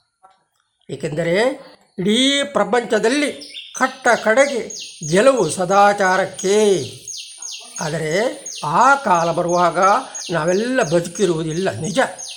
ಆದರೆ ನಮ್ಮ ಪೀಳಿಗೆಯವರು ಬದುಕಿರುತ್ತಾರೆ. ಅವರು ಅದರ ಪ್ರಯೋಜನ ಪಡೆಯುತ್ತಾರೆ. ನಮ್ಮೆಲ್ಲರ ಆಶಯ ಆಗಿರಬೇಕು ಸಮಾಜ ಸುಧಾರಣೆ ಎಂದರೆ ಹೀಗೆ ಇಂಥ ನಿಲುವಿನಲ್ಲಿ ಅಲ್ಲ, ಅದಕ್ಕೆ ಕಾಲಾವಕಾಶ ಬೇಕಾಗುತ್ತದೆ. ನಮಗೆ ಕೆಲವು ವೇಳೆ ಸತ್ಯಪಾಲನೆಯಿಂದ ಕೇಡಾಗುವುದಕ್ಕೂ ಸಾಧ್ಯ. ಹಾಗೆಂದು ನಾವು ನಿಲುವಿನಿಂದ ವಿಚಲಿತರಾಗಬಾರದು. ಬಹುಜನ ಸಂಭಾವಿತರ ಮುಂದೆ ದುಷ್ಟವರ್ತನೆಗಳು ತಾವೇ ತಾವಾಗಿ ತಮ್ಮ ಪ್ರಭಾವವನ್ನು ಕಳೆದುಕೊಳ್ಳುತ್ತವೆ. ಧರ್ಮೋ ರಕ್ಷತಿ ರಕ್ಷಿತ ಅನ್ನುತ್ತೇವಲ್ಲ? ಧರ್ಮವು ನಮ್ಮನ್ನು ರಕ್ಷಿಸಬೇಕಾದರೆ ಮೊದಲು ನಾವು ಧರ್ಮವನ್ನು ರಕ್ಷಿಸಬೇಕು. ಧರ್ಮವೆಂದರೆ ಅದೊಂದು ಸೈನ್ಯವಿದ್ದ ಹಾಗೆ. ಬಲವಾದ ಸೈನ್ಯದವು ಹೇಗೆ ದೇಶವನ್ನು ರಕ್ಷಿಸುತ್ತದೋ ಹಾಗೆಯೇ ಧರ್ಮವು ಅದನ್ನು ಆಚರಿಸುವವರ ಸಮಾಜವನ್ನು ರಕ್ಷಿಸುತ್ತದೆ. ಒಬ್ಬನನ್ನು ಮಾತ್ರ ರಕ್ಷಿಸುವುದು ಧರ್ಮದ ಉದ್ದೇಶವಲ್ಲ. ಒಂಟಿ ಮರ ಗಾಳಿಯ ಹೊಡೆತಕ್ಕೆ ಬಿದ್ದು ಬಿಡುತ್ತದೆ. ಗೊಂಡಾರಣ್ಯವನ್ನು ಬಿರುಗಾಳಿ ಏನೂ ಮಾಡಲಾರದು. ಬೇಡ ಬಲೆ ಬೀಸಿದಾಗ ಇಡೀ ಹಕ್ಕಿಗಳ ಗುಂಪೇ ಬಲೆಯ ಸಮೇತ ಹಾರಿ ಹೋಗಿ ತಮ್ಮನ್ನು ರಕ್ಷಿಸಿಕೊಂಡದ್ದನ್ನು ನೀವು ಕೇಳಿಲ್ಲವೇ? ಒಗ್ಗಟ್ಟಿನಲ್ಲಿ ಬಲವಿದೆ. ಸಂಘೇ ಶಕ್ತಿ ಕಲಿಯುಗೆ. ಧರ್ಮ, ಜಾತಿ, ಮತ, ಪಕ್ಷ, ಪಂಗಡ ಇವುಗಳೆಲ್ಲ ಈ ತತ್ವವನ್ನು ಆಧರಿಸಿಯೇ ಬಳಕೆಯಲ್ಲಿವೆ. ಘರ್ಷಣೆಗೆ ಅವಕಾಶವಿಲ್ಲದ ಅಹಿಂಸಾ ತತ್ವವನ್ನು ಆಧರಿಸಿದ ಯಾವುದೇ ಸಂಘಟನೆಗಳು ದೇಶದ ಪ್ರಗತಿಯ ಪೂರಕ ಧರ್ಮಗಳಿರುವುದು ಸಂಘಟನೆಗೆ ಹೊರತು ಸಂಘರ್ಷಕ್ಕಲ್ಲ. ನಾವು, ನೀವು ಸೇರಿ ಅಂಥ ಒಂದು ಸಜ್ಜನ ಸಮುದಾಯವನ್ನು ನಿರ್ಮಿಸೋಣ. ಬನ್ನಿ, ನಮಸ್ಕಾರ. ಇದುವರೆಗೆ ಶ್ರೀಯುತ ಕೃಷ್ಣರಾಜ ಕಿದಿಲಾಯ ಅವರಿಂದ ಚಿಂತನವನ್ನ ಕೇಳಿದಿರಿ. ಇನ್ನು ಮುಂದೆ ಕೇಳಿ ಶ್ರೀಯುತ ಆರ್ ಗುರುರಾಜರು ನಾಯ್ಡು ಅವರಿಂದ ಹರಿಕತೆ ಶನಿ ಪ್ರಭಾವ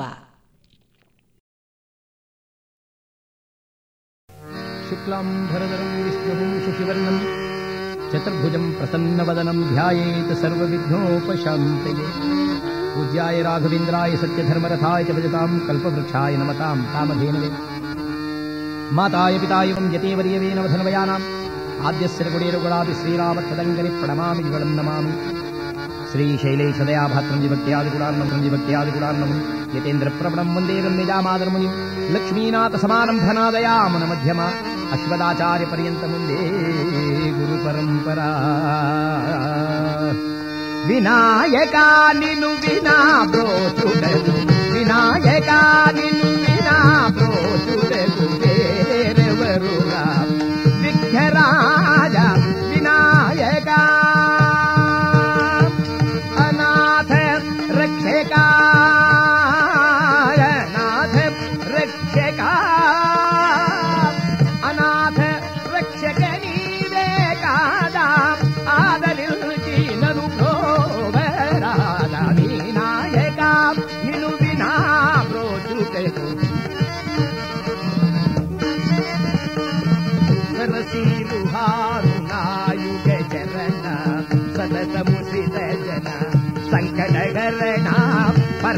यना परमकृपा।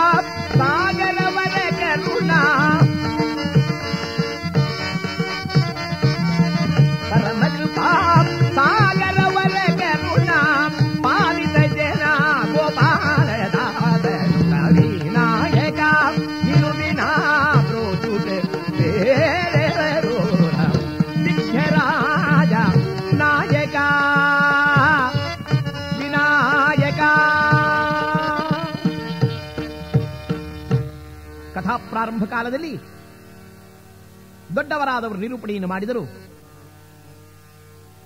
ಸಕಲ ಚರಾಚರಗಳಿಗೂ ಒಡೆಯನಾಗಿರತಕ್ಕಂಥ ಪರಮಾತ್ಮನೇ ಎಲ್ಲಕ್ಕೂ ಮೂಲಾಧಾರ. ನಿತ್ಯನು ಸತ್ಯನು ಪರಂಜ್ಯೋತಿ ಸ್ವರೂಪನು ಅಣುರೇಣ ತೃಣಕಾಷ್ಟ ಪಿಪೀಲಿಕಾದಿ ಬ್ರಹ್ಮ ಪರ್ಯಂತರವೂ ಅವನೇ ವ್ಯಾಪಿಯಾಗಿದ್ದಾನೆ. ಮಾನವನಿಗೆ ಬರಬಹುದಾದ ಕಷ್ಟ ಸುಖಗಳ ವಿಚಾರವನ್ನು ಬಹುಜನಗಳು ನಮಗೆ ಗ್ರಹಚಾರ ಕಾಲ ಅಂತಾನೆ ಆ ಗ್ರಹಗಳ ಚಾರವನ್ನು ವಿಚಾರ ಮಾಡುವಾಗ ದೊಡ್ಡವರು ಹೇಳ್ತಾರೆ, ಸಕಲ ಗ್ರಹ ಬಲ ನೀನೇ, ಸರಸಿ ಜಾಖ, ನಿಖಿಲ ರಕ್ಷಕ ನೀನೆ, ವಿಶ್ವವ್ಯಾಪಕನೇ, ಸಕಲ ಗ್ರಹಬಲ ನೀನೇ. ಎಲ್ಲ ಗ್ರಹಬಲಗಳು ಅವನೇ ಆಗಿದ್ದಾನೆ.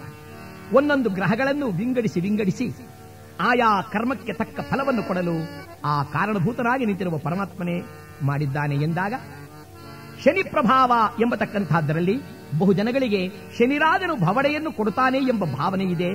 ಅವರ ಅಹಂಕಾರಕ್ಕೆ ತಕ್ಕ ಫಲವನ್ನು, ಅವರ ಗ್ರಹಚಾರಕ್ಕೆ ತಕ್ಕ ಫಲವನ್ನು ಕೊಡತಕ್ಕಂತಹ ಶನೀಶ್ವರನಾಗಿದ್ದಾನೆ ಎಂದ ಮೇಲೆ ಶ್ರೀ ಶನಿ ಮಹಾತ್ಮೆಯನ್ನ ಅಥವಾ ರಾಜಾವಿಕ್ರಮ ಎಂಬತಕ್ಕಂತಹ ಕಥಾಭಾಗವನ್ನ ನಾವು ಹೇಳಿ ಆ ಪರಮಾತ್ಮನ ಕರುಣೆಗೆ ನಾವುಗಳೆಲ್ಲರೂ ಪಾತ್ರರಾಗೋಣ. ಮೆರವಪುರದೊಳಗೆ ಪಿರಿಯವನೆನಿಸಿದ ಪರಮ ಪುರುಷ ಹರಿದೇವಿತೆಯ ಪಾಡೆ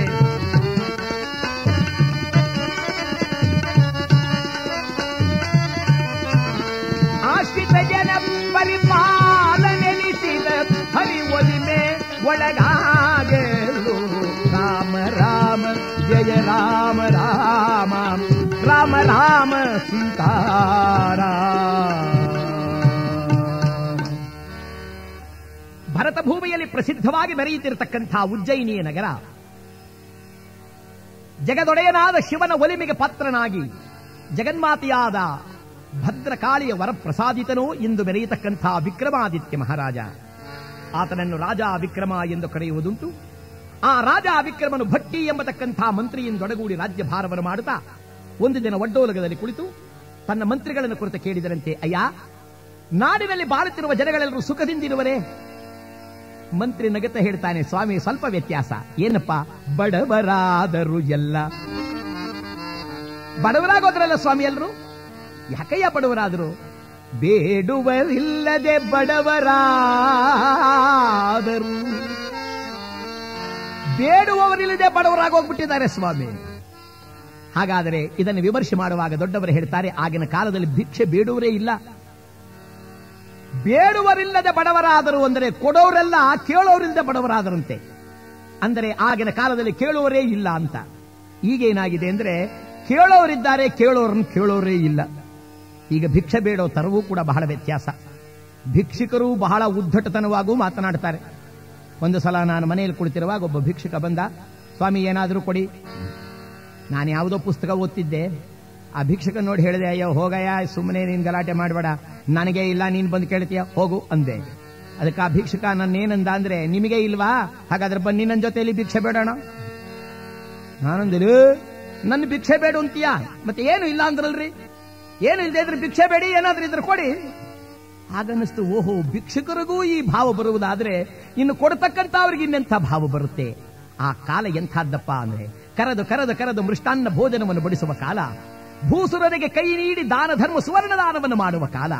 ವಿಕ್ರಮಾದಿತ್ಯನ ಆಳ್ವಿಕೆಯಲ್ಲಿ ಎಲ್ಲರೂ ಸುಖದಿಂದಿದ್ದಾರೆ ಅಂದಾಗ ಮಹಾರಾಜ ಮಂತ್ರಿಯನ್ನು ಕೇಳಿದ, ಮಂತ್ರಿ, ನನಗೊಂದು ಅನುಮಾನ ಕಾಣೆಯ. ಏನು ಸ್ವಾಮಿ?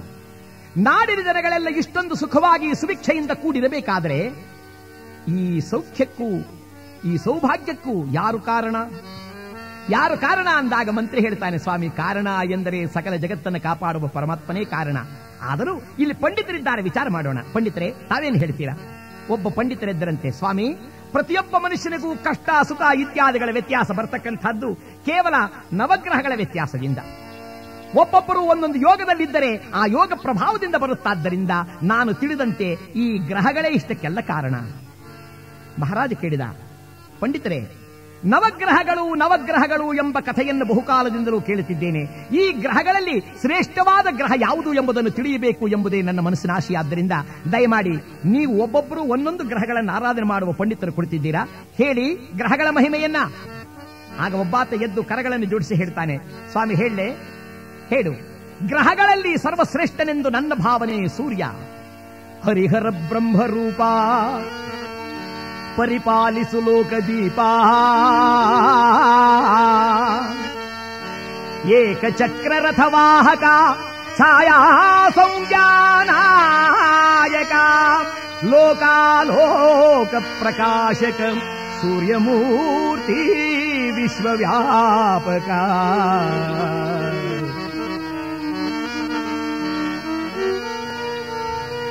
स्वामी हरिहर ब्रह्मरूपनु ಏಕಚಕ್ರ ರಥವಾಹಕನು ಛಾಯಾ ಸೌಜ್ಞಾ ನಾಯಕನು, ಸಕಲ ಇಷ್ಟಪ್ರದನು, ಸರ್ವರಿಗೂ ಜ್ಞಾನದಾತನೂ ಆಗಿರತಕ್ಕಂಥ ಸೂರ್ಯದೇವನಿಗಿಂತಲೂ ಮಿಗಿಲಾದ ಗ್ರಹಗಳಿನ್ನುಂಟೆ. ಮಹಾರಾಜ ಹೇಳಿದ ನಿಜ. ಸಾಕ್ಷೀಭೂತನಾಗಿ ಸತ್ಯಕ್ಕೆ ತಾನೇ ಆಧಾರನಾಗಿ ನಿಂತಿರಬಹುದಾದಂತಹ ಸೂರ್ಯಮೂರ್ತಿಗೆ ನನ್ನ ಅನಂತ ವಂದನೆಗಳು. ಪಂಡಿತರೇ, ನೀವೇನು ಹೇಳ್ತೀರಾ? ಸ್ವಾಮಿ, ಲೋಕವೆಲ್ಲ ಬರೀ ಬೆಳಕು ಬಿಸಿಲಲ್ಲೇ ಇದ್ದರೆ ಶಾಂತವನ್ನು ಕಾಣುವುದು ಯಾವಾಗ? ನಾನು ಕಂಡಂತೆ ಒಬ್ಬ ಮಹಾನುಭಾವ ಇದ್ದಾನೆ. ಚಂದಿರನು, ಬಲು ಸುಂದರನು ಮಂಗಳ ಕಾರಕರ್ತನು ಚಂದಿರನು, ಬಲು ಸುಂದರನು ಮಂಗಳ ಕಾರಣಕರ್ತನು ನಂಬಿದವರಿಗೆ ಇಂಬನು ನೀಡುವ ಚಂದಿರ. ಅಯ್ಯ, ಚಂದಿರ. ಗ್ರಹಗಳಲ್ಲಿ ಚಂದ್ರ ಸ್ವಾಮಿ ಔಷಧೀಕರ್ತ. ಲೋಕಕ್ಕೆ ಮಂಗಳವನ್ನು ನೀಡತಕ್ಕಂಥವನು. ಎಲ್ಲರಿಗೂ ಮನಸ್ಸಿಗೆ ತಂಪನ್ನು ಕೊಟ್ಟು ವಿಶ್ರಾಂತಿ ಸಮಯದಲ್ಲಿ ಆನಂದವನ್ನು ನೀಡಿ ಲೋಕ ಕಲ್ಯಾಣವನ್ನು ಮಾಡತಕ್ಕಂಥವನು. ಬಹಳ ಸಂತೋಷ. ನಡೆಯಲಿ ಆತನಿಗೆ ಆರಾಧನೆ. ಅಯ್ಯ, ತಾವೇನು ಹೇಳ್ತೀರಾ? ಮತ್ತೊಬ್ಬರಿದ್ದರಂತೆ ಸ್ವಾಮಿ ಅಂಗಾರಕ. ಆತನು ಒಲಿದರೆ ಬಂಗಾರ ಗುಣ ಸಂಪನ್ನನು ಸ್ವಾಮಿ. ಆತನ ದೋಷದಿಂದೇನಾದರೂ ಕ್ರೂರ್ಯಾದ ಎಂದರೆ ಆತನ ದೋಷಕ್ಕೆ ಗುರಿಯಾಗದವರು ಈ ಲೋಕದಲ್ಲಿ ಬಾಳುವುದು ಬಹು ಕಷ್ಟ. ಆತನು ಲೋಕಕ್ಕೆ ಅನೇಕ ಕಲ್ಯಾಣ ಕಾರ್ಯವನ್ನು ಮಾಡಿದ್ದಾನೆ. ಸಂತೋಷ, ವಂದನೆ, ತಾವೇನು ಹೇಳ್ತೀರಾ? ಮತ್ತೊಬ್ಬ ಎದ್ದ ಸ್ವಾಮಿ ಬುಧ ಸನ್ಮಾನಿತ. ಬುಧಗ್ರಹವು ಯಾರಿಗೆ ಒಲಿಯುತ್ತಾನೋ, ಅವನನ್ನ ಬಹುವಿಧದಲ್ಲಿ, ಲೋಕದಲ್ಲಿ ಪ್ರಖ್ಯಾತನನ್ನಾಗಿ ಮಾಡ್ತಾನೆ ವಂದನೆ, ಆತನಿಗೂ ಮಂಗಳವಿರಲಿ. ಅಯ್ಯ, ತಾವೇನು ಹೇಳ್ತೀರಾ? ಇನ್ನೊಬ್ಬರೆದ್ದರು, ಸ್ವಾಮಿ, ನಗುರೋರಧಿಕಂ. ಗುರುವಿಗಿಂತಲೂ ಈ ಲೋಕದಲ್ಲಿ ಯಾರು ಹಿರಿಯರೇ ಇಲ್ಲ ಎಂದ ಮೇಲೆ ಗುರು ಬ್ರಹ್ಮ ಗುರುರ್ ವಿಷ್ಣು, ಗುರುರ್ ದೇವೋ ಮಹೇಶ್ವರ. ಗುರುರ್ ಸಾಕ್ಷಾತ್ ಪರಬ್ರಹ್ಮ ತಸ್ಮೈ ಶ್ರೀ ಗುರುವೇ ನಮಃ. ಗುರುವಿಗಿಂತಲೂ ಹಿರಿಯರಿ ನಾರು ಸ್ವಾಮಿ ರಾಧೆ ನಮಸ್ಕರಿಸಿದ ನಿಜ. ಆ ಗುರುವಿನಿಂದಲೇ ಸಕಲ. ಆ ಗುರುವ ಅನುಗ್ರಹವಿಲ್ಲದೆ ಹೋದ ಮೇಲೆ ಲೋಕದಲ್ಲಿ ಬಾಳುವುದೇ ಕಷ್ಟ. ಇದೋ ಗುರುವಿಗೆ ಅನಂತಾನಂತ ಬಂದರೆ ಮತ್ತೊಬ್ಬ ಪಂಡಿತ ಗೆದ್ದ ಸ್ವಾಮಿ, ಏನಿದ್ದರೇನು ಅದೃಷ್ಟ ಇರಬೇಕು ಸ್ವಾಮಿ? ಅದೃಷ್ಟದಲ್ಲಿ ಶುಕ್ರದಶೆ ಅಂತ ಹೇಳ್ತಾರೆ ಸ್ವಾಮಿ. ಆತನು ದೈತ್ಯ ಗುರುವಾಗಿದ್ದರೂ ಲೋಕದಲ್ಲಿ ಬಹುವಿಧವಾದ ಮಂಗಳವನ್ನುಂಟು ಮಾಡ್ತಾನಾದ್ದರಿಂದ ಆತನು ಸರ್ವಶ್ರೇಷ್ಠ ಎಂದು ನಾನು ಭಾವಿಸ್ತೇನೆ. ಅಯ್ಯ ನಿಮ್ಮಿಚ್ಛೆಯಂತೆ ಆಗಲಿ ಆತನಿಗೂ ವಂದನೆ. ಆಗೊಬ್ಬ ವಯಸ್ಸಾದ ಮುದುಕ ಎದ್ದು ಹೇಳುತ್ತಿದ್ದಾನೆ, ಮಹಾರಾಜ, ಈಗ ನಾನು ಹೇಳುವ ವಿಚಾರವನ್ನ ಸ್ವಲ್ಪ ಗಮನವಿಟ್ಟು ಕೇಳಬೇಕು. ನಾನು ಹೇಳತಕ್ಕಂಥ ಆತನು ಸಾಮಾನ್ಯನಲ್ಲ. ಸೂರ್ಯಪುತ್ರನಾಗಿ ಛಾಯಾಗರ್ಭ ಸಂಭೂತನಾಗಿ ಅವತರಿಸಿ, ದಂಡಧರನಾಗಿ, ಪ್ರಚಂಡನಾಗಿ, ಕಾಲಭೈರವನ ಪ್ರಿಯ ಭಕ್ತನಾಗಿ ನಂಬಿದವರಿಗೆ ಇಂಬನ್ನು ಕೊಡುತ್ತಾ, ಅಹಂಕಾರದಿಂದ ಬೆರೆದವರು ಯಾರಾದರೂ ಲೆಕ್ಕಿಸದೆ ಅವರನ್ನು ಧೂಳೀಪಟವನ್ನಾಗಿ ಮಾಡಬಲ್ಲಂತಹ ಗ್ರಹವೆಂದರೆ ಶನಿಶ್ಚರ. ರಾಜ ಕ್ಷಣಕಾಲ ಕಣ್ಣನ್ನು ಮುಚ್ಚಿ, ವಿಪ್ರರೇ, ನಿಮಗೆ ಎದುರಾಡುತ್ತಿದ್ದೇನೆ ಎಂದು ಭಾವಿಸಬೇಡಿ. ಶನಿಗ್ರಹ ಎಂದಾಗ ನನ್ನ ಮನಸ್ಸಿನಲ್ಲಿ ಸ್ವಲ್ಪ ಕಳವಳ ಉಂಟಾಗಿದೆ. ಅಯ್ಯ ತಾಯಿ, ತಂದೆ, ಗುರು, ದೇವರು ಎಂದು ಯಾರನ್ನೂ ಲೆಕ್ಕಿಸದೆ ಎಲ್ಲರನ್ನೂ ಕಾಡುವ ಆ ಶನಿಯು ಯಾವ ಹಿರಿಯವನು? ಆತನ ಬಗ್ಗೆ ನನಗಷ್ಟು ಅಭಿಮಾನವಿಲ್ಲ. ಇನ್ನೊಬ್ಬರೆದ್ದರಂತೆ ಸ್ವಾಮಿ, ನಾವೀರ್ವರು ರಾಹುಕೇತುಗಳೆಂಬ ಗ್ರಹಗಳನ್ನು ಪೂಜೆ ಮಾಡುವರು. ಅವರೂ ಸಹ ಲೋಕದಲ್ಲಿ ಪ್ರಖ್ಯಾತರಾಗಿದ್ದಾರೆ. ಮಹಾರಾಜ ಹೇಳಿದ, ಅದು ಅವರಿಗೂ ವಂದನೆ ಇರಲಿ, ಆದರೆ ಇಲ್ಲಿ ಪ್ರಸ್ತಾಪವಿರಬಹುದಾದದ್ದು ಶನಿರಾಜ. ಅವನಾವ ಹಿರಿಯನು ಪಂಡಿತರೆ, ಅಷ್ಟೊಂದು ಕೊಂಡಾಡ್ತಿದ್ದೀರಲ್ಲ? ಆಗ ವಿಪ್ರೋತ್ತಮ ತಲೆ ತಗ್ಗಿಸಿದ ನಾರಾಯಣ ನಾರಾಯಣ ನಾರಾಯಣ. ಬಹುಶಃ ಈ ಮಹಾನುಭಾವನಾಗಿರ್ತಕ್ಕಂಥ ರಾಜನಿಗೆ ಗ್ರಹಚಾರ ಕಾಲ ಬಂದಿದೆ ಅಂತ ಕಾಣುತ್ತಿದೆ ಎನ್ನುವ ಸಮಯಕ್ಕೆ ಸರಿಯಾಗಿ ಗಗನ ಮಾರ್ಗದಲ್ಲಿ ಶನಿರಾಜ ಬರುತ್ತಿದ್ದಾನಂತೆ. ಗಗನ ಮಾರ್ಗದಲ್ಲಿ ಬರುತ್ತ ಶನಿರಾಜ ಕೇಳಿದನಿ ಮಾತಾ.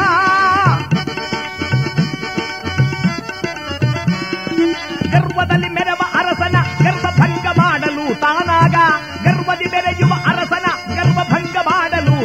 ತಾನಾಗ ಸರಸರ ಇಳಿಯುತ್ತ ಧರೆಯೊಳಗ ಕ್ಷಣ ಬಂದನಾಗ ಬಲು ಬೇಗ.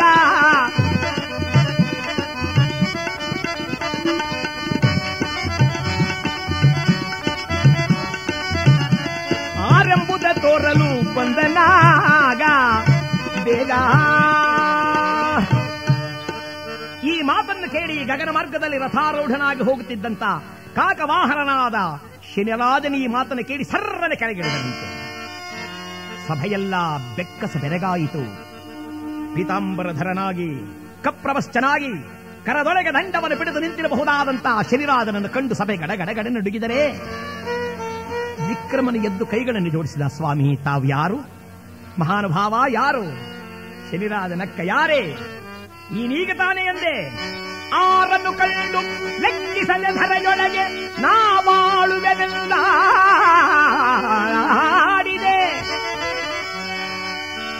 ಆಡಿದೆ ಆ ಹಿರಿಯವ ಜರಿದವನೆನ್ನ ರವಿಸುತನು ಮರ್ತಾಂಡ ತೇಜನೆಂದು ಮೆರೆವಾದ.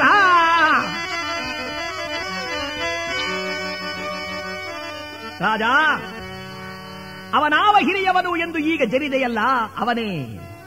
ಆ ರವಿಸುತನೇ, ಆ ಛಾಯಾ ಗರ್ಭ ಸಂಭೂತನಾಗಿ ಅವತರಿಸಿರುವ ಶನಿಶ್ಚರ. ಮಹಾರಾಜ ಗೆದ್ದ ದೇವ. ಶನಿರಾಜ ನೀನು ಯಾರು ಎಂಬುದನ್ನು ನಾನು ಬಲ್ಲೆ, ಸ್ವಾಮಿ. ನೀನು ಮುರಿದರೆ ಯಾರೊಬ್ಬರು ಉಳಿಯಲಾರೆಂಬುದನ್ನು ನಾನು ಬಲ್ಲೆ. ಆದರೆ ಸಿಂಹಾಸನದ ಮೇಲೆ ಕುಳಿತು ನ್ಯಾಯವನ್ನೇ ಹೇಳಬೇಕಾದ ಈ ವಿಕ್ರಮಾದಿತ್ಯ ತಂದೆ, ತಾಯಿ, ಗುರು ದೈವವನ್ನು ಲೆಕ್ಕಿಸದೆ ಎಲ್ಲರನ್ನೂ ಕಾಡುವನೊಬ್ಬ ದೇವರೇ ಎಂದು ನಿನ್ನನ್ನು ಜರಿದದ್ದು ನಿಜ. ಆದರೆ ಅದನ್ನು ಅಪರಾಧವೆಂದು ಭಾವಿಸುತ್ತಿರುವೆಯಾ? ಶನಿರಾಜ ಹೇಳಿದ ಅರಸ, ಸತ್ಯಸಂಧನು ನಿಷ್ಠಾವಂತನು ಧರ್ಮಿಷ್ಠನೂ ಆಗಿರತಕ್ಕಂಥ ನಿನಗೆ ಈ ಭಾವನೆ ನಿನ್ನ ಮನದೊಳಗೆ ಮೂಡಬೇಕಾದರೆ ಕಾರಣವೇನು ಬಲ್ಲೆಯಾ? ನಿನ್ನ ಗ್ರಹಗತಿಗಳಲ್ಲಿ ನಾನು ಪ್ರವೇಶ ಮಾಡಿ ಏಳುವರೆ ವರ್ಷಗಳ ಕಾಲ ನಿನ್ನನ್ನು ಕಾಡಬೇಕಾಗಿದೆ ಆದ್ದರಿಂದಲೇ ಈ ಕಾರ್ಯ ಬಂದಿದೆ. ವಿಕ್ರಮ ಕೇಳಿದ ಏಳುವರೆ ವರ್ಷಗಳ ಕಾಲ. ಅಯ್ಯ, ಮಹಾನುಭಾವ, ನೀನು ನಿನ್ನ ಪ್ರಭಾವವನ್ನು ನನ್ನ ಮೇಲೆ ಬೀರಿದೆಯಾದರೆ ಸಾಮಾನ್ಯನಾದ ನಾನು ಬಾಳುವುದಾದರೂ ಕಷ್ಟ. ನೀನೇ ನನ್ನನ್ನು ಸಂರಕ್ಷಣೆ ಮಾಡಬೇಕು. ಶನಿರಾಜ ಹೇಳಿದ, ಅಯ್ಯ, ಗ್ರಹಚಾರ ಕಾಲ ಪ್ರಾಪ್ತವಾಗುವುದನ್ನು ಯಾರು ತಪ್ಪಿಸಲಾರರು. ಹರಿಣಾಪಿ, ಹರೇಣಾಪಿ, ಬ್ರಹ್ಮೇಣಾಪಿ ಸುರೈರಪಿ, ಲಲಾಟ ಲಿಖಿತಾರೇಕಾ ಪರಮೇಶ್ಠಿ ನ ಶಕ್ಯತೆ. ಯಾರಿಂದಲೂ ತಡೆಯಲು ಸಾಧ್ಯವಿಲ್ಲ, ಆದರೂ ಸಹ ನಿಷ್ಠಾವಂತನು ಸತ್ಯವಂತನು ಧರ್ಮಿಷ್ಠನು ಜಗನ್ಮಾತೆಯಾದ ಕಾಲಿಗೆ ಪ್ರೀತನಾದವನಾದ್ದರಿಂದ ನಿನಗೆ ಬರಬಹುದಾದ ದುರಿತಗಳು ಸ್ವಲ್ಪ ದೂರ ಆಗಬಹುದು. ಆದರೂ ನನ್ನನ್ನ ಹಿಂಕರಿಸಿ ಮಾತನಾಡಿದ ಕಾರಣ ನೀನು ಈ ಕಷ್ಟಗಳನ್ನು ಅನುಭವಿಸಲೇಬೇಕು ಅಂತ ಥಟ್ಟನೆ ಮಾಯ ಮಹಾರಾಜ ಪಕ್ಕದಲ್ಲಿ ತಿರುಗಿದ, ಮಂತ್ರಿ, ಮುಂದೇನು ಮಾಡುವುದು? ಮಂತ್ರಿ ಹೇಳಿದ, ಸ್ವಾಮಿ, ಆದ ಕಾರ್ಯಕ್ಕಾಗಿ ಚಿಂತಿಸುವುದನ್ನು ಬಿಟ್ಟು ಶಾಂತಿ ಕಾರ್ಯಗಳನ್ನು ಮಾಡೋಣ. ಅದರ ಮೇಲೆ ಶನಿರಾಜ ತನ್ನ ಇಷ್ಟ ಬಂದಂತೆ ಮಾಡಲಿ. ಎಂದಾಗ ಅರಮನೆಯ ಪುರೋಹಿತರಗಳನ್ನೆಲ್ಲ ಬರಮಾಡಿಸಿ ಅನೇಕ ವಿಧವಾಗಿರತಕ್ಕಂತಹ ಶಾಂತಿ ಕಾರ್ಯಗಳನ್ನೆಲ್ಲ ಮಾಡಿಸ್ತಾ ಇದ್ದಾರೆ. ಒಂದು ದಿನ ಶನಿರಾಜ ಕಾರವಾರ ಎಂಬುವನ ವೇಷವನ್ನು ಹಾಕೊಂಡು ಒಂದು ಕುದುರೆ ಹಿಡ್ಕೊಂಡು ಬರ್ತಾ ಇದ್ದಾನಂತೆ. ಅಯ್ಯ, ನೋಡಿ ಇದೆಂಥ ಕುದುರೆ. ನೋಡಿ ರಯ್ಯ ತುರಗ ಇದೆಂಥ ಚಲುವು ತುರಗ. ನೋಡಿ ರಯ್ಯ ತುರಗ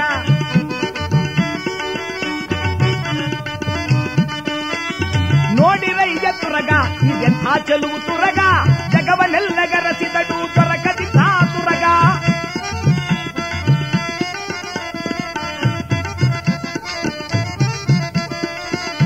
ಮೂಜಗದೊಳಗೆಲ್ಲ ಹುಡುಕಿದರೂ ದೊರಕದ ತುರಗ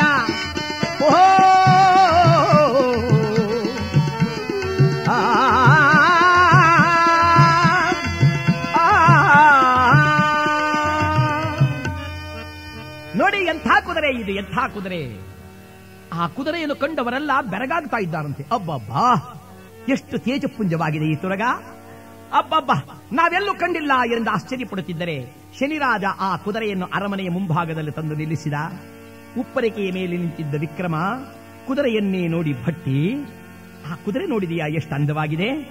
ಆಹಾ, ನಾನು ಇದುವರೆಗೂ ಇಂಥ ಕುದುರೆಯನ್ನು ಕಂಡದ್ದೇ ಇಲ್ಲ.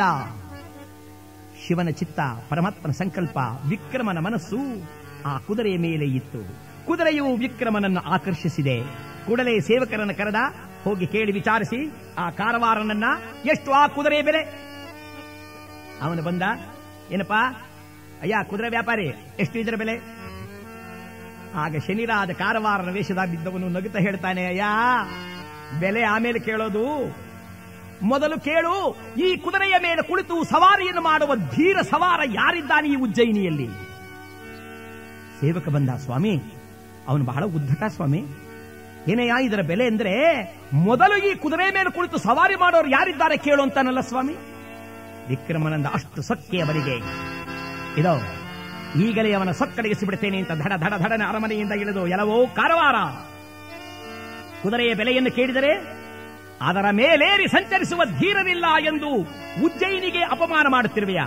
ನೋಡು, ಈಗಲೇ ನಾ ಈ ಕುದುರೆಯನ್ನೇರಿ ಸಂಚಾರ ಮಾಡಿ ಇದರ ಮನವನ್ನಡಗಿಸಿ ಬಿಡುತ್ತೇನೆ ಅಂತ ಹತ್ತಿದ ಕುದುರೆಯ ಮೇಲೆ ಕುಳಿತ. ಶರೀರಾಜನು ನಗುತ್ತಿದ್ದಾನೆ. ವಿಕ್ರಮ, ನೀನೇರಿರುವುದು ಈಗ ತುರಗವಲ್ಲ. ಅದು ನನ್ನ ಮನಸ್ಸು. ನಿನ್ನನ್ನು ಕೊಂಡೊಯ್ದು ಎಲ್ಲಿ ಉರುಳಿಸಬೇಕೆಂದು ನನ್ನ ಚಿತ್ತವಿದೆಯೋ ಅಲ್ಲೇ ನೀನು ಬೀಳಬೇಕಾಗಿದೆ. ಈಗ ಹೊರಡು ಎಂದಾಗ ವಿಕ್ರಮನ ಪಕ್ಕದಲ್ಲಿ ತಿರುಗಿ, ಮಂತ್ರಿ, ಭಟ್ಟಿ, ರಾಜ್ಯವನ್ನು ಸ್ವಲ್ಪ ನೋಡ್ಕೋ. ಅಷ್ಟರೊಳಗಾಗಿ ನಾನು ಈ ತುರಗ ಸಂಚಾರವನ್ನು ಮಾಡಿ ಬರ್ತೇನೆ ಎಂಬುದಾಗಿ ಹೇ ಎಂದ. ಧಡ ಧಡ ಧಡ ಧಡ ಧಡ ಧಡ ಧಡ ಧಡನೆ ವೇಗವಾಗಿ ಹೊರಟಿದೆ ಕುದುರೆ. ಹೊರಟಾಗ ಈ ವಿಕ್ರಮ ನೋಡಿದ ಬಲ ಎಷ್ಟು ವೇಗವಾಗಿ ಹೋಗ್ತಾ ಇದೆ. ಇಂತಹ ಕುದುರೆಯನ್ನತ್ತಿ ಯುದ್ಧರಂಗದಲ್ಲಿ ನಿಂತರೆ ಜಯವೇ ಜಯ. ಇನ್ನೂ ವೇಗವಾಗಿ ಓಡುತ್ತೇನೋ ನೋಡೋಣ ಎಂಬುದಾಗಿ ಒಂದು ಸಲ ಆ ಕುದುರೆಯ ವಾಗೆ ಲಗಾಮನ್ ಹಿಡಿದು ಹೇ ಎಂದ. ಹಾರಿತಂತೆ ಗಗನಕ್ಕೆ ಚಕ್ಕನಗಾರುತ ಗಗನ ಮಾರ್ಗದಲ್ಲಿ ಸಾಗಿತು ಆಗ.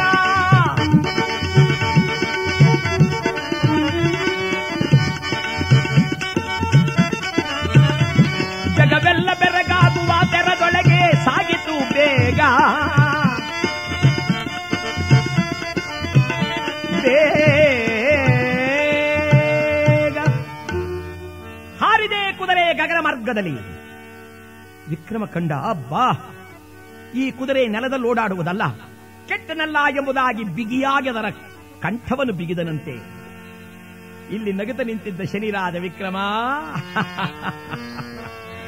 ಗಗನ ಮಾರ್ಗದಲ್ಲಿ ಹೋಗುವ ಕುದುರೆಯು ನಿನಗೆ ಆಧಾರವೇ? ನೋಡು ಎಂದು ಸಂಕಲ್ಪಿಸಿದ ಮಾತ್ರದಿಂದ ಯಾವುದೋ ಕಾನನದ ಮಧ್ಯದಲ್ಲಿ ಗಗನ ಮಾರ್ಗದಲ್ಲಿ ಕುದುರೆಯು ತನ್ನ ದೇಹವನ್ನು ಒದರಿದೆ. ತಪ್ಪಿಕೊಂಡಿದ್ದ ವಿಕ್ರಮ ಕೈಯನ್ನು ಬಿಟ್ಟ, ಹೇ ಪರಮಾತ್ಮ, ಹೇ ಮಾತಾ, ಕಾಪಾಡು ಎಂದರೆ ಜಾರಿ ನೆಲದ ಮೇಲೆ ಹಬ್ಬನೆ ಬಿದ್ದು ಪ್ರಜ್ಞಾ ಶೂನ್ಯನಾಗಿ ಬಿದ್ದಿದ್ದಾನೆ. ಇಲ್ಲಿ ಕಾರವಾರ ಕೇಳಿದ, ಏನ್ರಿ ಮಂತ್ರಿಗಳೇ, ಒಳ್ಳೆ ರಾಜ್ಯಕ್ಕೆ ಬಂದಲ್ಲಪ್ಪ ನಾನು? ಅಲ್ಲ ಕುದುರೆ ಮೇಲೆ ಹೊತ್ತು ಕೂತ್ಕೊಂಡು ಇದರ ಬೆಲೆ ಏನು? ಏನು, ಎಂತೂ, ಯಾವುದೂ ವಿಚಾರವನ್ನು ಮಾಡಿದೆ? ಕುದುರೆ ಹತ್ಕೊಂಡು ಹೊರಟೋದ್ರೆ ನಮ್ಮ ಗತಿ ಏನ್ರಿ? ಭಟ್ಟಿ ನೋಡಿದ ಮುಚ್ಚು ಬಾಯ್, ಯಾರೊಡನೆ ಮಾತನಾಡುತ್ತಿರುವೆ? ಈ ನಾಡಾಳುವ ಧೊರೆ ನನ್ನ ಪ್ರಭು ಜಗನ್ಮಾತೆಯ ಕರುಣೆಗೆ ಪಾತ್ರನಾಗಿರ್ತಕ್ಕಂಥ ವಿಕ್ರಮನ ಬಗ್ಗೆ ಯಾರಲಿ ಯಾರಲ್ಲಿ? ಇವನೇನ್ ಬೆಲೆ ಕೇಳ್ತಾನೆ ಕೊಟ್ಟು ಕಳಿಸಿ. ಎಷ್ಟು ಬೆಲೆ? ಒಂದು ಲಕ್ಷ ವರಹ, ಮೇಲತ್ತು ಸಹಸ್ರ ವರಹಗಳನ್ನು ಕೊಟ್ಟು ಕಳುಹಿಸಿ. ಹಾಗಂದ ಕೂಡಲೇ ನಗದಗತ ನಿಂತಿದ್ದ ಕಾರವಾರ ಆ, ಬೆಲೆಯೋ ಆಗಲಿ ಆಗಲಿ. ಅರಸ ಎಲ್ಲಿದ್ದಾನೆ ನೋಡ್ತೇನೆ ಎಂದು ಮಾಯವಾಗಿ ಕಾಡಿನ ಮಾರ್ಗಕ್ಕೆ ಹೊರಟ. ಭಟ್ಟಿ ತನ್ನ ಅರಸು ಅರಸುತನದವರಿಗೆ ಹೇಳಿದ ಅರಸ ಎಲ್ಲಿ ಹೋಗಿದ್ದಾನೋ ನೋಡಿ ಬರ್ತೇನೆ. ಎಚ್ಚರಿಕೆಯಿಂದ ರಾಜ್ಯವನ್ನು ನೋಡಿಕೊಳ್ಳಿ ಎಂದು ತಾನೊಂದು ತುರಗವನ್ನು ಹತ್ತಿ ತಾನೊಂದು ಕಡೆಗೆ ಹೊರಟನಂತೆ ರಾಜ ವಿಕ್ರಮನನ್ನು ಹುಡುಕಿಕೊಂಡು. ಶನಿರಾಜ ಬಂದು ಕಾಡಿನಲ್ಲಿ ಬಿದ್ದಿರುವ ವಿಕ್ರಮನ ತಲೆಯ ಬಳಿಯಲ್ಲೇ ನಿಂತು ನಕ್ಕ. ವಿಕ್ರಮ. ಒಂದು ಘಳಿಗೆಗೆ ಬದಲು ನೀರು ರಾಜ. ಈಗಾಗಲೇ ಏನಿಲ್ಲದ ಭಿಕಾರಿ. ನಡೆ, ನೋಡು ನಿನ್ನ ಗತಿ ಏನು ಎಂದರೆ, ಸ್ವಲ್ಪ ವೇಳೆಯ ಮೇಲೆ ವಿಕ್ರಮನು ಕಣ್ಣನ್ನು ಬಿಟ್ಟು ನೋಡಿದ, ಎಲ್ಲಿದ್ದೇನೆ ನಾನು? ಇದೇಕೆ ಕುದುರೆ ನನ್ನನ್ನು ಹೊತ್ತು ತಂದು ಇಲ್ಲಿ ಹಾಕಿತು? ಓಹೋ, ನಿಜ ನಿಜ. ಇದು ಶನಿರಾಜನ ಪ್ರಭಾವ.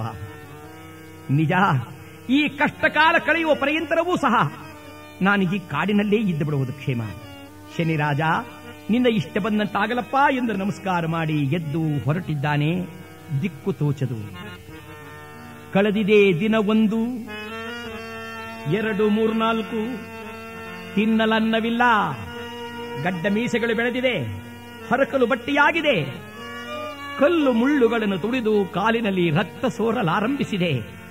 ಅನ್ನವಿಲ್ಲದೆ ನರಳಿ ಕಂಗೆಟ್ಟು ಕುಳಿತು ರಾಜ ಹೇಳ್ತಾನೆ, ಪರಮಾತ್ಮ, ಸಾವಿರಾರು ಮಂದಿಗೆ ಮೃಷ್ಟಾನ್ನ ಭೋಜನವನ್ನು ಬಡಿಸಿದಂತ ಅರಸನಿಗೆ ಒಂದು ತುತ್ತನ್ನವಿಲ್ಲವೇ ನಾರಾಯಣ ನಾರಾಯಣ ನಾರಾಯಣ. ನಡೆದು ಬರುತ್ತಿದ್ದಾನೆ, ಅಡವಿಯೊಳಗೆ ನಡೆಯುತ್ತಾ, ನಡೆಯಲಾರದೆ ಎಡವುತ್ತಾ, ಕೆಳಗುರುಳಿ ನರಳುತ್ತಾ ಕಾಡು ಮೃಗಗಳನ್ನು ಕಂಡು ಅಂಜಿ ಓಡುತ್ತಾ, ಕಾಡ್ಗಿಚ್ಚಿಗೆ ಬೆದರುತ್ತಾ. ಕಾಡು ಪ್ರಾಣಿಗಳ ಬಂದರೆ ಹೆದರಿ ಓಡುತ್ತಾನೆ. ಅಲ್ಲಲ್ಲಿ ಕಾಡ್ಗಿಚ್ಚಿಗಳು ಕಾಣಿಸಿದರೆ ಗಡಗಡನೆ ನಡುಗೆ ಕುಳಿತಿದ್ದಾನೆ. ಒಮ್ಮೆ ತಲೆ ತಿರುಗಿ ಕೆಳಗೆ ಬಿದ್ದಾಗ ಸಂಕಟ ಸಹಿಸಲಾರದೆ, ಅಪ್ಪ ಅಪ್ಪ ಶನಿರಾಜ ಇಷ್ಟೊಂದು ಕಷ್ಟಗಳನ್ನು ಕೊಡುವ ನೀನು ನನ್ನನ್ನು ಉಳಿಸಲೇಬಾರದಾಗಿತ್ತಲ್ಲ. ನಿನ್ನ ಇಚ್ಛೆ ಬಂದಂತಾಗಲಿ. ನಾರಾಯಣ ನಾರಾಯಣ ಅಂತ ಬರುತ್ತಿದ್ದಾನಂತೆ. ಬರುವಾಗ ದೂರದಲ್ಲಿ ಕಾಣಿಸಿದೆ ಒಂದು ಊರು. ಆ ಊರನ್ನ ನೋಡುತ್ತಾ ಹೇಳಿದನಂತೆ ಯಾವುದಿರಬಹುದು? ಆಗ ಅರಸ ಹತ್ರ ಬರುತ್ತಿದ್ದಾನೆ, ದೂರದಲ್ಲಿ ಕಂಡ ತಾಮಲಿಲ್ದ ಪುರವ ಸೇರಿದನು ಅರಸ. ದೂರದಿ ಕಂಡ ತಾಮಲಿಲ್ದ ಪುರವ ಸೇರಿದನು ಅರಸ. ಅವ ಕಾರಣದಿ ತಾನೀಗ ಬಾಳಬೇಕೋ ಎನ್ನುತ್ತಾ?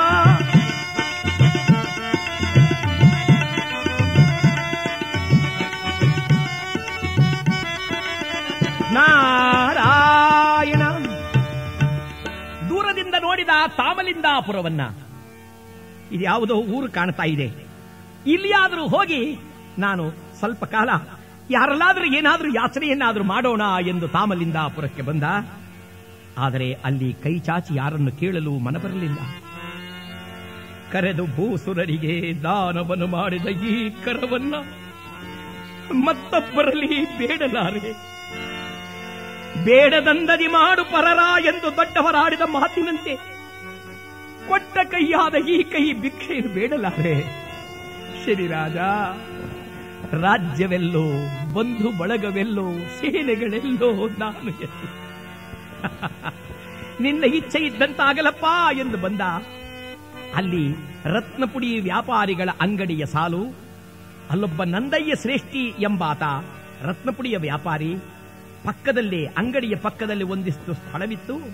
ಬಂದಂಥ ವಿಕ್ರಮನು ಆ ಅಂಗಡಿಯ ಬಳಿಯಲ್ಲಿ ಕುಳಿತ ಏನು ವಿಚಿತ್ರ ಲೀಲೆ ಎನ್ನೋಣ ಅಂದರೆ, ಆ ದಿನ ನಂದಯ್ಯ ಶ್ರೇಷ್ಠಿಗೆ ಅಪಾರವಾದ ವ್ಯಾಪಾರ. ಇದ್ದ ಬಂದ ರತ್ನ ಮುದ್ದುಗಳನ್ನೆಲ್ಲ ಮಾರಿದ. ಇದೇನು ಆಶ್ಚರ್ಯ? ನನಗೆದ್ದು ಇಷ್ಟೊಂದು ವ್ಯಾಪಾರವಾಗ್ತಿರ್ಲಿಲ್ವಲ್ಲ ಈ ದಿನ ವ್ಯಾಪಾರವಾಗ್ತಾ ಇದೆಯಲ್ಲ? ಇದು ಯಾರ ಯೋಗ? ಇದು ಯಾರ ಬಲ ಎಂದು ಪಕ್ಕದಲ್ಲಿ ತಿರುಗಿ ನೋಡ್ತಾನೆ ಹುಚ್ಚನಂತೆ ತಲೆ ಕೆದರಿ ನೆಲವನ್ನೇ ನೋಡುತ್ತಾ ಕಣ್ಣೀರು ಸುರಿಸುತ್ತಾ ಕುಳಿತಿರುವ ವಿಕ್ರಮನು ಕಾಣಿಸಿದ.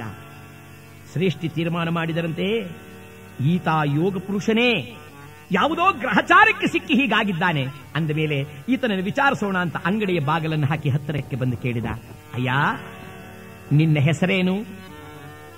ವಿಕ್ರಮ ಹೇಳಿದ ಹೆಸರು, ಅಯ್ಯ, ನನ್ನನ್ನ ಪರದೇಶಿ ಎಂದು ಕರಿ ಶ್ರೇಷ್ಠಿ ಅಂದ, ಪಾಪ ದುಃಖ ಪಡಬೇಡ ದುಃಖ ಪಡಬೇಡ ಗ್ರಹಚಾರ ಕಾಲ ಬಂದಾಗ ಎಂಥವರೆಗೂ ಈ ರೀತಿ ಆಗುವುದು ಸಹಜ. ಅಪ್ಪ, ನಿನ್ನ ಹೆಸರೇನಯ್ಯ? ವಿಕ್ರಮನೊಂದು ಹೇಳಿದ, ಸ್ವಾಮಿ, ನನ್ನನ್ನು ವಿಕ್ರಮ ಎಂದು ಕರೆಯುತ್ತಾರೆ. ಆದರೆ ಗ್ರಹಚಾರಕ್ಕೆ ಸಿಕ್ಕಿ ಈ ವಕ್ರ ರೂಪಿಯಂತೆ ಕಾಣುವ ನಾನು ವಿಕ್ರಮ ಎಂದು ಹೇಳಲು ಮನಬಾರದೆ ತತ್ತರಿಸುತ್ತಿದ್ದೆ. ಶ್ರೇಷ್ಠಿ ಸಂತೈಸಿದಪ್ಪ ಹಾಗಲ್ಲಪ್ಪ, ಎಲ್ಲ ದೇವರ ಸಂಕಲ್ಪ.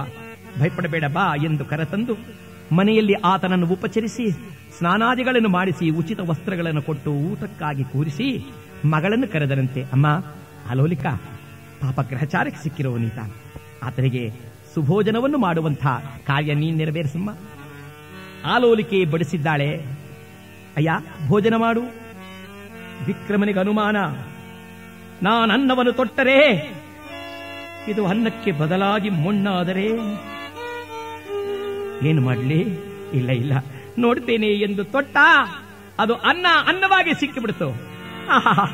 ನನ್ನ ಮೇಲೆ ಎಷ್ಟೊಂದು ಪ್ರೇಮ ಪರಮಾತ್ಮ ದೊರಕಿಸಿಕೊಟ್ಟೆಯಾ ಎಂಬುದಾಗಿ ಅನ್ನವನ್ನು ತೆಗೆದು ಅನ್ನ ಬ್ರಹ್ಮ ಕಾಣದೆ ಕಾಡಿನಲ್ಲಿ ಪಳಲಿ ನಿನಗಾಗಿ ತತ್ತರಿಸುತ್ತಿದ್ದ ನನಗೆ ದೊರೆತೆಯ ನಾರಾಯಣ ನಾರಾಯಣ ನಾರಾಯಣ ಅಂತ ಮೃಷ್ಟಾನ್ನ ಭೋಜನವನ್ನು ಮಾಡಿದ. ತೃಪ್ತಿಯಾಗಿ. ನಂದಯ್ಯ ಸೃಷ್ಟಿ ಹೇಳಿದ ಪಾಪ, ಸ್ವಲ್ಪ ವಿಶ್ರಾಂತಿಯನ್ನು ಪಡೆಯುವಂತೆ ಬಾ ಎಂದು ಕರತಂದು ತನ್ನ ಮನೆಯೊಳಗೆ ಒಂದು ಅರೆಯಲ್ಲಿ ಈತನನ್ನು ನಿದ್ರೆ ಮಾಡಲು ಅವಕಾಶ ಕೊಟ್ಟನಂತೆ. ಸುಪತ್ತಿಗೆಯ ಮೇಲೊರಗಿದೊಡನೆ ವಿಕ್ರಮನಿಗೆ ಹಾಗೇ ಗಾಢ ನಿದ್ರೆ ಪ್ರಾಪ್ತವಾಗಿದೆ. ಇಲ್ಲಿ ನಂದಯ್ಯ ಸೃಷ್ಟಿ ತನ್ನ ಮಗಳನ್ನು ಕರೆದ, ಅಮ್ಮ, ಅಲೋಲಿಕಾ ಈತನಿಗೆ ನಿನ್ನನ್ನು ಕೊಟ್ಟು ಮದುವೆ ಮಾಡೋಣ ಅಂತ ತೀರ್ಮಾನ ಮಾಡಿದ್ದೇನಮ್ಮ. ಕಾರಣ, ನೋಡುವುದಕ್ಕೆ ಈತ ಹೀಗೆ ಕಂಡರೂ ಇವನೊಬ್ಬ ರಾಜನೋ, ಯೋಗ ಪುರುಷನೋ ಇರಬಹುದು ಅಂತ ನನ್ನ ಮನಸ್ಸಿಗನಿಸುತ್ತೆ ಎಲ್ಲೋ ಗ್ರಹಚಾರಕ್ಕೆ ಅಷ್ಟೇ. ಮಗಳನ್ನಪ್ಪ ಕಂಡ ಕಂಡವರನ್ನೆಲ್ಲ ಬಹಳ ಒಳ್ಳೆಯವರು ಅಂತ ತೀರ್ಮಾನ ಮಾಡಿಬಿಡ್ತೀಯಪ್ಪ. ನೋಡುವುದಕ್ಕೆ ಹಾಗೆ ಕಂಡ ಮಾತ್ರದಲ್ಲಿ ಅವರೆಲ್ಲರೂ ಒಳ್ಳೆಯವರು ಅನ್ನೋ ತೀರ್ಮಾನ ಹೇಗೆ? ಅಪ್ಪ, ನೀನು ತಪ್ಪಾಗಿ ಭಾವಿಸದೆ ಹೋದರೆ ನಾನೊಂದು ಸಲ ಆತನನ್ನು ಪರೀಕ್ಷೆ ಮಾಡ್ತೇನೆ. ಆ ನಂತರ ನಿನ್ನಿಷ್ಟ ಬಂದಂತಾಗಲಿ. ತಂದೆ ನಕ್ಕ ನಿನ್ನಿಚ್ಛೆ ಅಮ್ಮ ನೀನು ವಿವಾಹವಾಗುವಳಾದ್ದರಿಂದ ಈ ವರನಿ ಎಂಥವನು ಎಂದು ನೀನು ಪರೀಕ್ಷೆ ಮಾಡಿ ನೋಡು, ಆ ನಂತರದಲ್ಲಿ ಮಾತನಾಡೋಣ ಎಂದರೆ ಮಹಾನುಭಾವಳಾದ ಆಲೋಲಿಕೆ ಪರೀಕ್ಷಾರ್ಥವಾಗಿ ಒಂದು ತಟ್ಟೆಯಲ್ಲಿ ಹಣ್ಣು ಹಂಪಲಗಳನ್ನು ಹಿಡಿದು, ಒಂದು ಬಟ್ಟಲಲ್ಲಿ ಹಾಲನ್ನು ತುಂಬಿ ಅದನ್ನು ಆತನಿಗೆ ಸಮರ್ಪಣೆ ಮಾಡೋಣ ಎಂದು ಹೊರಟನಂತೆ. ಇಲ್ಲಿ ಅರೆಯಲ್ಲಿ ಮಲಗಿರುವ ಆ ವಿಕ್ರಮನ ತಲೆ ಹತ್ತಿರ ಶ್ರೀರಾಜ ತಾನು ಪ್ರತ್ಯಕ್ಷವಾಗಿ ನಗುತ್ತಾನೆ. ಒಂದು ತನ್ನ ಸಿಕ್ಕಿ ಸಂತೋಷವೇ ನೋಡು ಎಂಬುದಾಗಿ ತಾನು ಅಲ್ಲಿಯೇ ನಿಂತು ಮುಂದಾಗುವ ಕಾರ್ಯವನ್ನು ಎದುರು ನೋಡುತ್ತಾ, ಈ ಸುಖವು ಒಂದಿಷ್ಟು ಕಾಣುತ್ತಿದೆ ವಿಕ್ರಮ, ಇದರ ಹಿಂದುಗಡೆ ನಿನಗೆ ಅಡಕವಾಗಿದೆ ದುಃಖ ಎಂದು ಅಲ್ಲೇ ನಗುತ್ತ ನಿಂತ. ಈ ವೇಳೆಗೆ ಆಲೋಲಿಕೆಯು ಕೈಯಲ್ಲಿ ಹಿಡಿದಿರುವ ಹಣ್ಣು ಹಂಪಲಗಳ ಸಹಿತ ಅರೆಯನ್ನು ಪ್ರವೇಶ ಮಾಡಿದಳು. ಶನಿರಾಜ ಅದೃಶ್ಯನಾದ ಈಕೆ ನೋಡುತ್ತಾಳೆ ಇದೇನೀತ ಮಲಗಿದ್ದಾನಲ್ಲ? ಈ ರೀತಿಯಾಗಿ ಮಲಗುತ್ತಾರೆಯೇ ರಾಜರು. ಪರಸ್ಥಳದಲ್ಲಿ ನಿದ್ರೆ ಮಾಡುವಾಗ ಎಷ್ಟು ಎಚ್ಚರಿಕೆಯಿಂದಿರಬೇಕು? ಆಹಾ, ರಾಜರು ಗಾನಪ್ರಿಯರು. ಒಂದು ವೇಳೆ ಈತ ಅಂತಹ ಯಾವುದಾದರೂ ದೇಶದ ರಾಜನಾಗಿದ್ದು ಇಂತಹ ಸ್ಥಿತಿಗೆ ಬಂದಿದ್ದರೆ, ಈತನನ್ನು ಎಚ್ಚರಪಡಿಸುವ ವಿಧಾನ ಇದೊಂದಿದೆ ಎಂದು ಪಕ್ಕದಲ್ಲೇ ಇದ್ದ ವೀಣೆಯನ್ನು ತೆಗೆದಳಂತೆ, ಆ ವೀಣೆಯ ತಂತಿಯನ್ನು ಮೀಟುತ್ತಾ ಕರೀತಿ ಹೇಳುತ್ತಿದ್ದಾಳಂತೆ ತರಬೇಯೇ ಮೌನವು ತರಬೇಯೇ ಮೌನವು ತರಬೇಯೇ ಮೌನವು ಹೃದಯದ ವೀಣೆಯ ದನಿಯ ಕೇಳಿ ತರಬೇಯೇ ಮೌನವು ವನಸು ಮಗರಳುತೆ ಬೀರ ಸೌರಭ ಆ, ಆ, ಆ,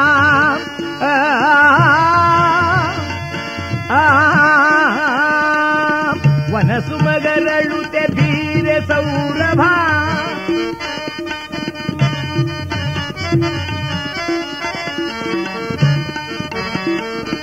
ವನಸು ಮಗರಳುತೆ ಬೀರ ಸೌರಭ ನಲಿಯುತ್ತಿದೆ ಭ್ರಮರ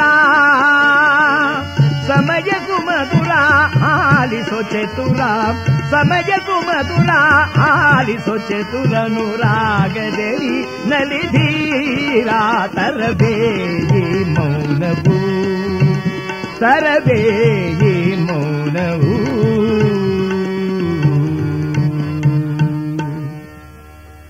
ಗಾನ ಹಾಡಿ ನೋಡಿದರೆ ವಿಕ್ರಮನಿಗೆ ಎಚ್ಚರಿಕೆಯಾಗಲಿಲ್ಲ. ನಮ್ಮ ತಂದೆ ಮೋಸ ಹೋಗ್ತಾ ಇದ್ದಾರೆ. ಈತ ಅಂಥವನಲ್ಲ ಎಂದು ಈ ಆಲೋಲಿಕೆ ಭಾವಿಸುವುದರೊಳಗಾಗಿ ಶನಿ ಪ್ರಭಾವದಿಂದ ಈಕೆಗೆ ಸಹಿಸಲಾರದಷ್ಟು ಸಖೆ ಪ್ರಾಪ್ತವಾಗಿದೆಯಂತೆ. ಅಬ್ಬಬ್ಬ, ಏನು ಈ ದಯೆ? ನಾನು ಹಾಕೊಂಡಿರುವ ಆಭರಣವಂತೂ ಮತ್ತಷ್ಟು ಕಷ್ಟ ಕೊಡ್ತಿದೆಯಲ್ಲ ಎಂಬುದಾಗಿ ತಾನು ಧರಿಸಿದ್ದ ಮುತ್ತಿನ ಸರಗಳನ್ನೆಲ್ಲ ತೆಗೆದು ಪಕ್ಕದಲ್ಲಿಡುತ್ತಾ ಹಾಗೆಯೇ ಸೆಕೆಗೆ ತಾನು ಗಾಳಿ ಬೀಸಿಕೊಳ್ಳುತ್ತಿದ್ದರೆ ಸೆರಗಿನಿಂದ ಶನಿರಾಜನ ಪ್ರಭಾವದಿಂದ ಈಕೆಗೆ ಹಾಗೆ ನಿದ್ರೆ ಆವರಿಸಿಬಿಡುತ್ತಂತೆ. ಮಲಗಿದಳು ಪಕ್ಕದಲ್ಲಿ.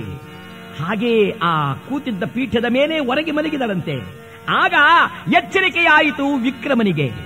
ಯಾರೋ ಸಂಗೀತ ಹಾಡುತ್ತಿದ್ದಾರಲ್ಲ ಎಂದು ಎದ್ದು ನೋಡಿದ ತನಗೆ ಅನ್ನವನ್ನು ಬಡಿಸಿದ ಆಲೋಲಿಕೆ. ಇದೇಕೆ? ಈಕೆ ಹೀಗೇಕೆ ಆ ಮಾಲೆಯನ್ನೆಲ್ಲ ತೆಗೆದಿಟ್ಟಿದ್ದಾಳೆ? ಏನಿರಬಹುದು ಆಶ್ಚರ್ಯ? ಏನಿದೆ ಹೀಗಾಗುತ್ತಿದೆಯಲ್ಲ ಅನ್ನುವಾಗ ವಿಕ್ರಮನ ಎದುರಿನಲ್ಲೇ ಇದ್ದಂಥ ಗೋಡೆಯ ಮೇಲೆ ನೇತು ಹಾಕಿರತಕ್ಕಂಥ ಒಂದು ಭಾವಚಿತ್ರ ಹಂಸಪಕ್ಷಿಯ ಚಿತ್ರ. ಆ ಹಂಸಪಕ್ಷಿಯ ಚಿತ್ರ ಚಿತ್ರದಲ್ಲಿದ್ದ ಹಂಸ ಹಾರಿ ನಿಜ ರೂಪದಲ್ಲಿ ಬರ್ತಾ ಇದೆಯಂತೆ. ಬರಬರಬರನ್ನೇ ಹಾರಿ ಬರುವಾಗ ವಿಕ್ರಮ ನೋಡಿದ ಇದೇನಿದು? ಹೇ ಪಕ್ಷಿ, ತಾಳು ತಾಳು ಅನ್ನುವುದರೊಳಗಾಗಿ ಬಂದು ಆಲೋಲಿಕೆಯ ಪಕ್ಕದಲ್ಲಿದ್ದ ಮುತ್ತಿನ ಮಾಲೆಗಳನ್ನು ಒಂದೊಂದಾಗಿ ನುಂಗುತ್ತಾ ಇದೆ. ಇವನಂದ ಏನು ಆಶ್ಚರ್ಯ? ಶಿವ ಶಿವ, ಕಂಡರಿಯದ ತೆರದೊಳಗೆ, ಲೋಕ ಕಂಡರಿಯದ ತೆರದೊಳಗೆ ಆದ ವಿಚಿತ್ರವನು ವಿಕ್ರಮನು ಕಾಣದೆಲೆ ಮನದೆ.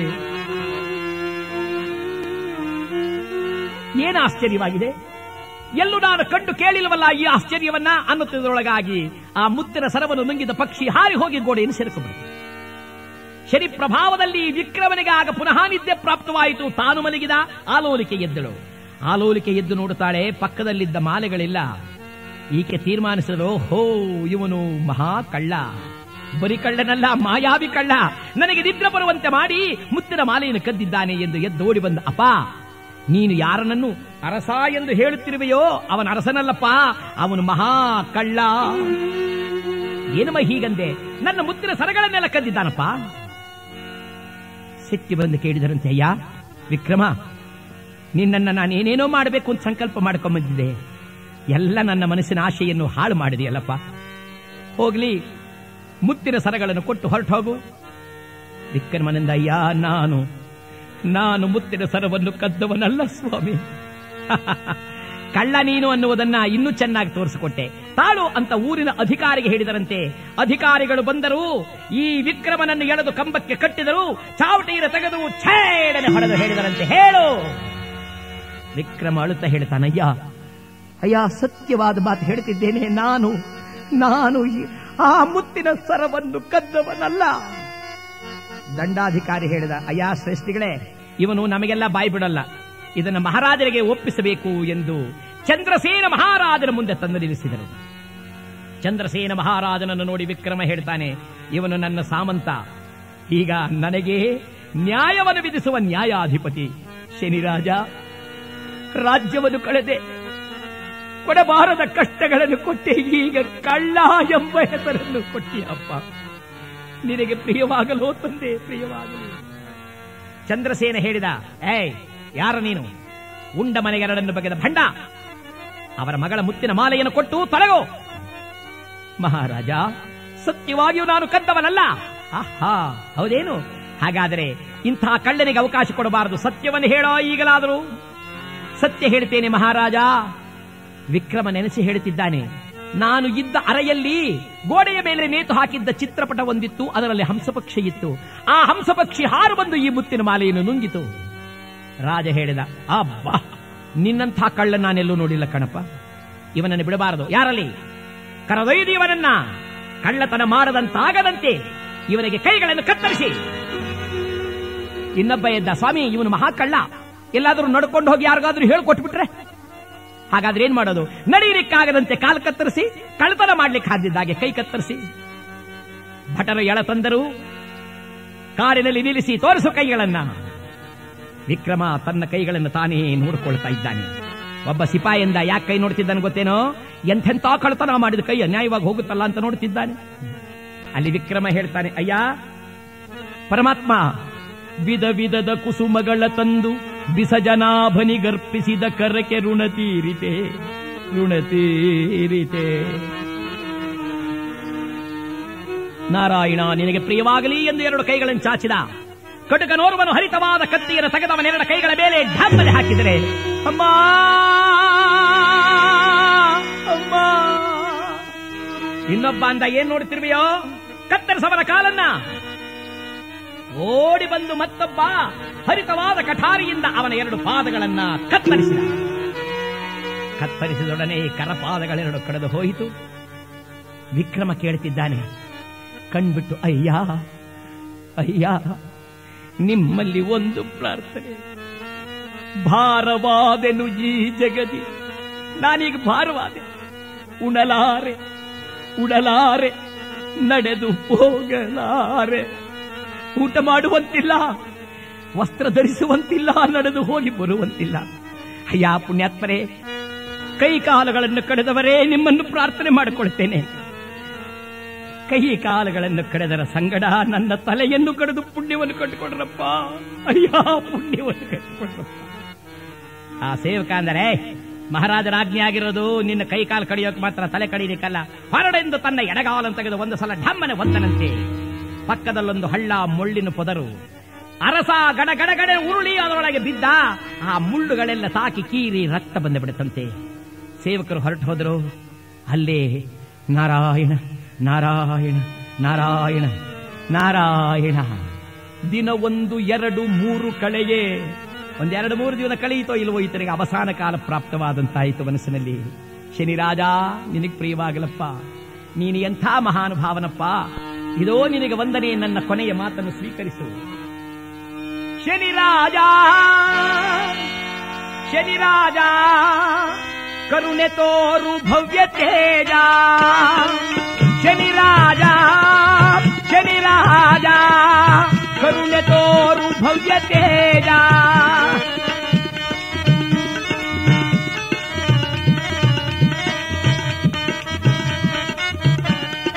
ದೇವಾ ದೇವಾ ಮಹಾನುಭಾವ ಹೇ ಶನಿರಾಜ ಶ್ರೀ ಶನೇಶ್ವರಾಯ ನೀಲಾಭ್ರವರ್ಣಂ ಜಿನಮೇಕಲಾಯ ಸ್ತುತ್ವಾ ರಹಸ್ಯಂ ಪ್ರಣತೋಸ್ಮಿ ನಿತ್ಯಂ ಫಲಪ್ರದೋ ಮೇ ಭವ ಸೂರ್ಯಪುತ್ರ ಶನಿರಾಜ ಇದೋ ನಿನಗೆ ವಂದನೆ ಎಂದಾಗ ಹಟ್ಟನೆ ಪ್ರತ್ಯಕ್ಷನಾದನಂತೆ ಕರುಣಾಮಯನಾದ ಶನಿರಾಜ ವಿಕ್ರಮ, ಕಳೆಯುತ್ತಿದೆ ನಿನ್ನ ಏಳುವರೆ ವರ್ಷಗಳ ಕಾಲದ ಕಷ್ಟ. ನನ್ನ ಪ್ರಭಾವಕ್ಕೊಳಗಾಗಿ ಪಡಬಾರದ ಕಷ್ಟಪಟ್ಟವನೇ, ಭಯಪಡಬೇಡ, ಇನ್ನು ನಿನಗೆ ಮಂಗಳವಾಗುತ್ತೆ ಎಂದು ಆಶೀರ್ವಾದ ಮಾಡಿ ಅದೃಶ್ಯನಾದ. ಅದೇ ಕಾನನದ ಮಾರ್ಗದಲ್ಲಿ ಒಂದು ಪಲ್ಲಕ್ಕಿ ಬರ್ತಾ ಇದೆ. ಉಜ್ಜಯಿನಿ ನಗರದ ಹೆಣ್ಣನ್ನ ತಾವಲಿಂದಾಪುರದ ಜ್ಯೋತಿ ನಗರದ ವೈಶ್ಯರ ತೇಲಿ ಎಂಬುವರ ಮನೆಗೆ ಕೊಟ್ಟು ಮದುವೆ ಮಾಡಿದ್ದರು. ತವರು ಮನೆಯಿಂದ ಗಂಡನ ಮನೆಗೆ ಆ ಹೆಣ್ಣು ಪಲ್ಲಕ್ಕಿಯಲ್ಲಿ ಬರ್ತಾ ಇದ್ದಾಳೆ. ಆ ಪಲ್ಲಕ್ಕಿ ಹೊತ್ಕೊಂಬರೋರು, ಓಹೋ ಓಹೋ ಓಹೋ ಅಂತ ಕಾಡಿನ ಪ್ರಾಣಿಗಳನ್ನು ಬೆದರಿಸಿ ಬರುತ್ತಿದ್ದರೆ ವಿಕ್ರಮನ ಅಳುವ ಶಬ್ದವನ್ನು ಕೇಳಿ ಈಕೆ ನಿಲ್ಲಿಸಿದರಂತೆ ಪಲ್ಲಕ್ಕಿಯನ್ನ. ಯಾರೋ ಅಳ್ತಾ ಇದ್ದಾರೆ ಇಲ್ಲಿ. ಯಾರೋ ದುಃಖದಲ್ಲಿದ್ದಾರೆ. ನೋಡ್ತೇನೆ ಎಂಬುದಾಗಿ ಆ ಮುಳ್ಳು ಪೊದರುಗಳನ್ನೆಲ್ಲ ಸರಿಪಡಿಸಿ ಬಂದು ನೋಡಿದರೆ ವಿಕಾರ ರೂಪದಿಂದ ಕೈಕಾಲುಗಳನ್ನು ಕತ್ತರಿಸಿ, ಆಗ ತಾನೇ ಹರಿಯುತ್ತಿದೆಯೋ ರಕ್ತ ಎನ್ನುವಂತ ಹುಣ್ಣಿನಿಂದ ತುಂಬಿದ ಈ ರಾಜ ನೀರು. ನೀರು ನೀರು ಅಂತಿದ್ದ. ಏಕೆಯಪ್ಪ ಎಂತ ಕಷ್ಟದಲ್ಲಿದೆಯಪ್ಪ ಯಾರಪ್ಪ ನೀನು? ಸ್ವಲ್ಪ ತಾಳು ಸ್ವಲ್ಪ ತಾಳು ನೀರು ತರ್ತೇನೆ ಎಂದು ಮೇನೆಯಲ್ಲಿದ್ದ ನೀರನ್ನು ತಂದಾಗ ಅಲ್ಲೊಬ್ಬ ಸೇವಕ ಅಂತಾನೆ, ಅಮ್ಮ ಅಮ್ಮ, ಇವನಿಗೆ ನೀರಾಗಲಿ, ಅನ್ನ ಆಹಾರಗಳಾಗಲಿ ಕೊಡಬಾರದು ಎಂದು ಈ ನಾಡಿನ ಅರಸನ ಆಜ್ಞೆಯಮ್ಮ. ಆಗ ಆ ಲಕ್ಷ್ಮೀದೇವಿ ಹೇಳ್ತಾಳೆ, ಅಯ್ಯ, ಪ್ರಾಣವನ್ನು ಬಿಡುತ್ತಿದ್ದರೂ ಸಹ ಅವರಿಗೊಂದಿಷ್ಟು ಜಲಪಾನವನ್ನು ಮಾಡದೇ ಇರತಕ್ಕಂಥ ದೇಶದವಳಲ್ಲ ನಾನು. ಏನಾದರೂ ಆಗಲಿ ಎಂದು ಜಲಪಾನ ಮಾಡಿಸಿ, ಅಪ್ಪ, ಸ್ವಲ್ಪ ಸ್ವಲ್ಪ ಮೆತ್ತಿಗೆ ಪಾನ ಮಾಡಪ್ಪ ಎಂದರೆ ಒಂದೆರಡು ಗುಟಕಗಳನ್ನು ಕುಡಿದು ದಣಿವಾರಿಸಿಕೊಂಡ ವಿಕ್ರಮ ಕಣ್ಣೆರಳಿಸಿ ಈಕೆಯನ್ನೇ ನೋಡಿ ಅಮ್ಮ, ಜಲಪಾನ ಮಾಡಿಸಿದ್ಯಾ ಅಮ್ಮ, ಯಾರು ತಾಯಿ ನೀನು? ಸಾಯುವರನ್ನು ಕಂಡು ಜಲಪಾನ ಮಾಡಿಸದೇ ಇರುವವಳು ನಾನಲ್ಲ, ಆ ದೇಶದವಳಲ್ಲ ಎಂದೆಲ್ಲ. ಯಾವ ದೇಶವಮ್ಮ ನಿಂದು? ಯಾವ ದೇಶದವಳು ತಾಯಿ ನೀನು? ಆಗ ಆಕೆ ಹೇಳ್ತಿದ್ದಾಳೆ ಅಯ್ಯ ಅಂತಹ ದೇಶವೆಂದರೆ ಬಡವರನ್ನು ಕಂಡರೆ ಆಧರಿಸುವ, ಕಷ್ಟದಲ್ಲಿದ್ದವರಿಗೆ ಸಹಾಯ ಮಾಡುವ ನಗರಿ ಉಜ್ಜಯಿನಿ. ಮಹಾರಾಜ ಕೆಂಡ ಉಜ್ಜಯಿನಿ ಉಜ್ಜಯಿನಿ. ಅಮ್ಮ, ನೀನು ಉಜ್ಜಯಿನಿಯವಳೆ. ಕ್ಷೇಮದಿಂದಿರುವ ರೇಗಲಿನ ಜನರು ಅಲ್ಲಿಯಮ್ಮ. ಮಳೆ ಬೆಳೆಗಳಿಂದಲಿ ಎಲ್ಲ ಸುಖ ಸಂಪದಲ್ಲಿ ಬಾಳುವರೆಗಮ್ಮ. ಯಾಗ ಯಜ್ಞಗಳು ನಡೆಯುತ್ತಿಹುದೇ. ನಾಡೊಳು ಎಲ್ಲರೂ ಸುಖವೇ ತಾಯಿ. ಈಕೆ ನೋಡಿಲ್ಲಯ್ಯ? ನಾಡಿನ ಬಗ್ಗೆ ಇಷ್ಟೊಂದು ಕನಿಕರ ಉಂಟು ಮಾಡುವ ನೀನು ಯಾರು? ನಾನು ಕಳ್ಳ. ಅಲ್ಲ ಅಲ್ಲ ಅಲ್ಲ. ಅಲ್ಲ, ನೀ ಕಳ್ಳನಲ್ಲ. ನಿನ್ನನ್ನು ನೋಡಿದ್ರೆ ನಮ್ಮ ಮಹಾರಾಜರಂತೆ ಕಾಣ್ತೀಯಾ ಎಂದು ದಡ ದಡದಲ್ಲಿ ಎದ್ದು ತನ್ನ ಮನೆಗೆ ಬಂದು ಮಾವನಿಗೆ ಹೇಳ್ತಾಳೆ, ಮಾವ, ನಮ್ಮ ಮಹಾರಾಜ ಇಲ್ಲಿ ಕಳ್ಳನಾಗಿ ಕೈ ಕಾಲುಗಳನ್ನು ಕಳೆದುಕೊಂಡು ಬಿದ್ದಿದ್ದಾನೆ. ಗ್ರಹಚಾರದಲ್ಲಿದ್ದಾನೆ. ದಯಮಾಡಿ ಆತನನ್ನು ಸತ್ಕರಿಸ, ಮಾವ. ಸೊಸೆಯ ಮಾತಿಗೆ ಎದುರಾಡದೆ ಮಹಾನುಭಾವನಾದ ತೇಲಿ, ಮಹಾರಾಜರ ಅನುಮತಿಯನ್ನು ಪಡೆದು ಮಂತ್ರಿಗಳಿಗೆ ಹೇಳಿ ಕಾಡಿನಲ್ಲಿ ಕೈಕಾಲ ಕಳೆದುಕೊಂಡು ಬಿದ್ದಿರುವ ವಿಕ್ರಮರು ಬಳಿಗೆ ಬಂದು, ಅಯ್ಯ, ಬಾ, ನನ್ನ ಮನೆಗೆ ಬಾ, ನಿನ್ನನ್ನು ನನ್ನ ಮನೆಯಲ್ಲಿ ಸತ್ಕರಿಸ್ತೇನೆ. ವಿಕ್ರಮ ಹೇಳಿದ, ಕೈ ಕಾಲಿಲ್ಲದ ನನ್ನನ್ನು ನೀನು ಯಾವ ರೀತಿ ಸತ್ಕರಿಸ್ತೀಯ? ಅಯ್ಯ, ಹೇಗಾದ್ರೂ ಆಗ್ಲಿ ಸತ್ಕಾರ ಮಾಡ್ತೇನೆ, ಬಾ, ಎಂಬುದಾಗಿ ಕರತಂದು ಮನೆಯಲ್ಲಿ ಇರಿಸಿದರೆ, ವಿಕ್ರಮ ಹೇಳಿದ, ನಿನ್ನ ಮನೆ ಅನ್ನವನ್ನು ಸುಮ್ಮನೆ ಉಣಲಾರೆ, ನನಗೇನಾದ್ರೂ ಕೆಲಸ ಕೊಡು. ಏನ್ ಕೆಲಸ ಮಾಡ್ತೀಯಪ್ಪ? ನಿನ್ನ ಗಾಣ ಇದೆಯಲ್ಲ? ಅದರ ಮೇಲೆ ಕೂರಿಸಿದರೆ ನಾನು ನನ್ನ ಬಾಯಿಂದ ಹೇ ಎಂಬ ಶಬ್ದ ಉಚ್ಚರಿಸಿ ಎತ್ತುಗಳನ್ನು ಬೆದರಿಸಿ ಗಾನ ಸುತ್ತುವಂತೆ ಮಾಡ್ತೇನೆ. ಗಾನ ಚಕ್ರದ ಬೇರೆ ಕುಳಿತ ಏಕಚಕ್ರ ಪುರವಾಳುತ್ತಿದ್ದ ರಸ ಗಾನ ಚಕ್ರದಲ್ಲಿ ಕುಳಿತ ಏಕಚಕ್ರಾಧಿಪತ್ಯ ಚಕ್ರವರ್ತಿ ಅಂತ ಮೆರೆದಂಥ ಅರಸ ಗಾನ ಚಕ್ರದಲ್ಲಿ ಕುಳಿತ ಹಗಲು ರಾತ್ರಿಗಳು ಸುತ್ತುವಾಗ ಒಂದು ದಿನ ರಾತ್ರಿ ಸಣ್ಣ ದೀವಿಗೆಯನ್ನಿಟ್ಟುಕೊಂಡು ಗಾನದಲ್ಲಿ ಸುತ್ತುತ್ತಿದ್ದರೆ ಗಾಳಿ ಬೀಸಿ ದೀಪ ಆರಿ ಹೋಯ್ತಂತೆ. ಮಹಾರಾಜ ಹೇಳಿದ, ಈಗೇನು ಮಾಡಲಿ? ಎದ್ದು ಹೋಗಿ ಕರೆಯೋಣ ಅಂದ್ರೆ ಕಾಲಿಲ್ಲ. ದೀಪ ಹಚ್ಕೊಳ್ಳೋಣ ಅಂತಂದ್ರೆ ನನಗೆ ಕೈ ಇಲ್ಲ ಒಡೆಯನ ಮನೆ ಬಹಳ ದೂರದಲ್ಲಿದೆ. ಏನು ಮಾಡಲಿ ಎಂಬುದಾಗಿ ಯೋಚನೆ ಮಾಡ್ತಾ ಸಂಕಲ್ಪ ಮಾಡಿದನಂತೆ. ಓಹೋ, ನಾನು ಹಿಂದೆ ಸಂಗೀತವನ್ನು ಕಲಿತಿದ್ದೇನಲ್ಲ, ಅದರ ಉಪಯೋಗವನ್ನೇ ಈಗ ಪಡೆಯಬೇಕು ಎಂಬುದಾಗಿ ತೀರ್ಮಾನ ಮಾಡಿ, ಓಂ. ಹರಶಂಕರ, ಗಿರಿಜಾವರ ಕರವನು ಮುಗಿಯುತ್ತ ರಾಗ ಪಾಡಲು ಮನ ಮಾಡಿದನು ಅರಸ. ದೀಪಕ ರಾಗವ ಪಾಡುತ್ತ ದೀಪವ ಬೆಳಗಿಸಲು ಮನ ಮಾಡಿದ.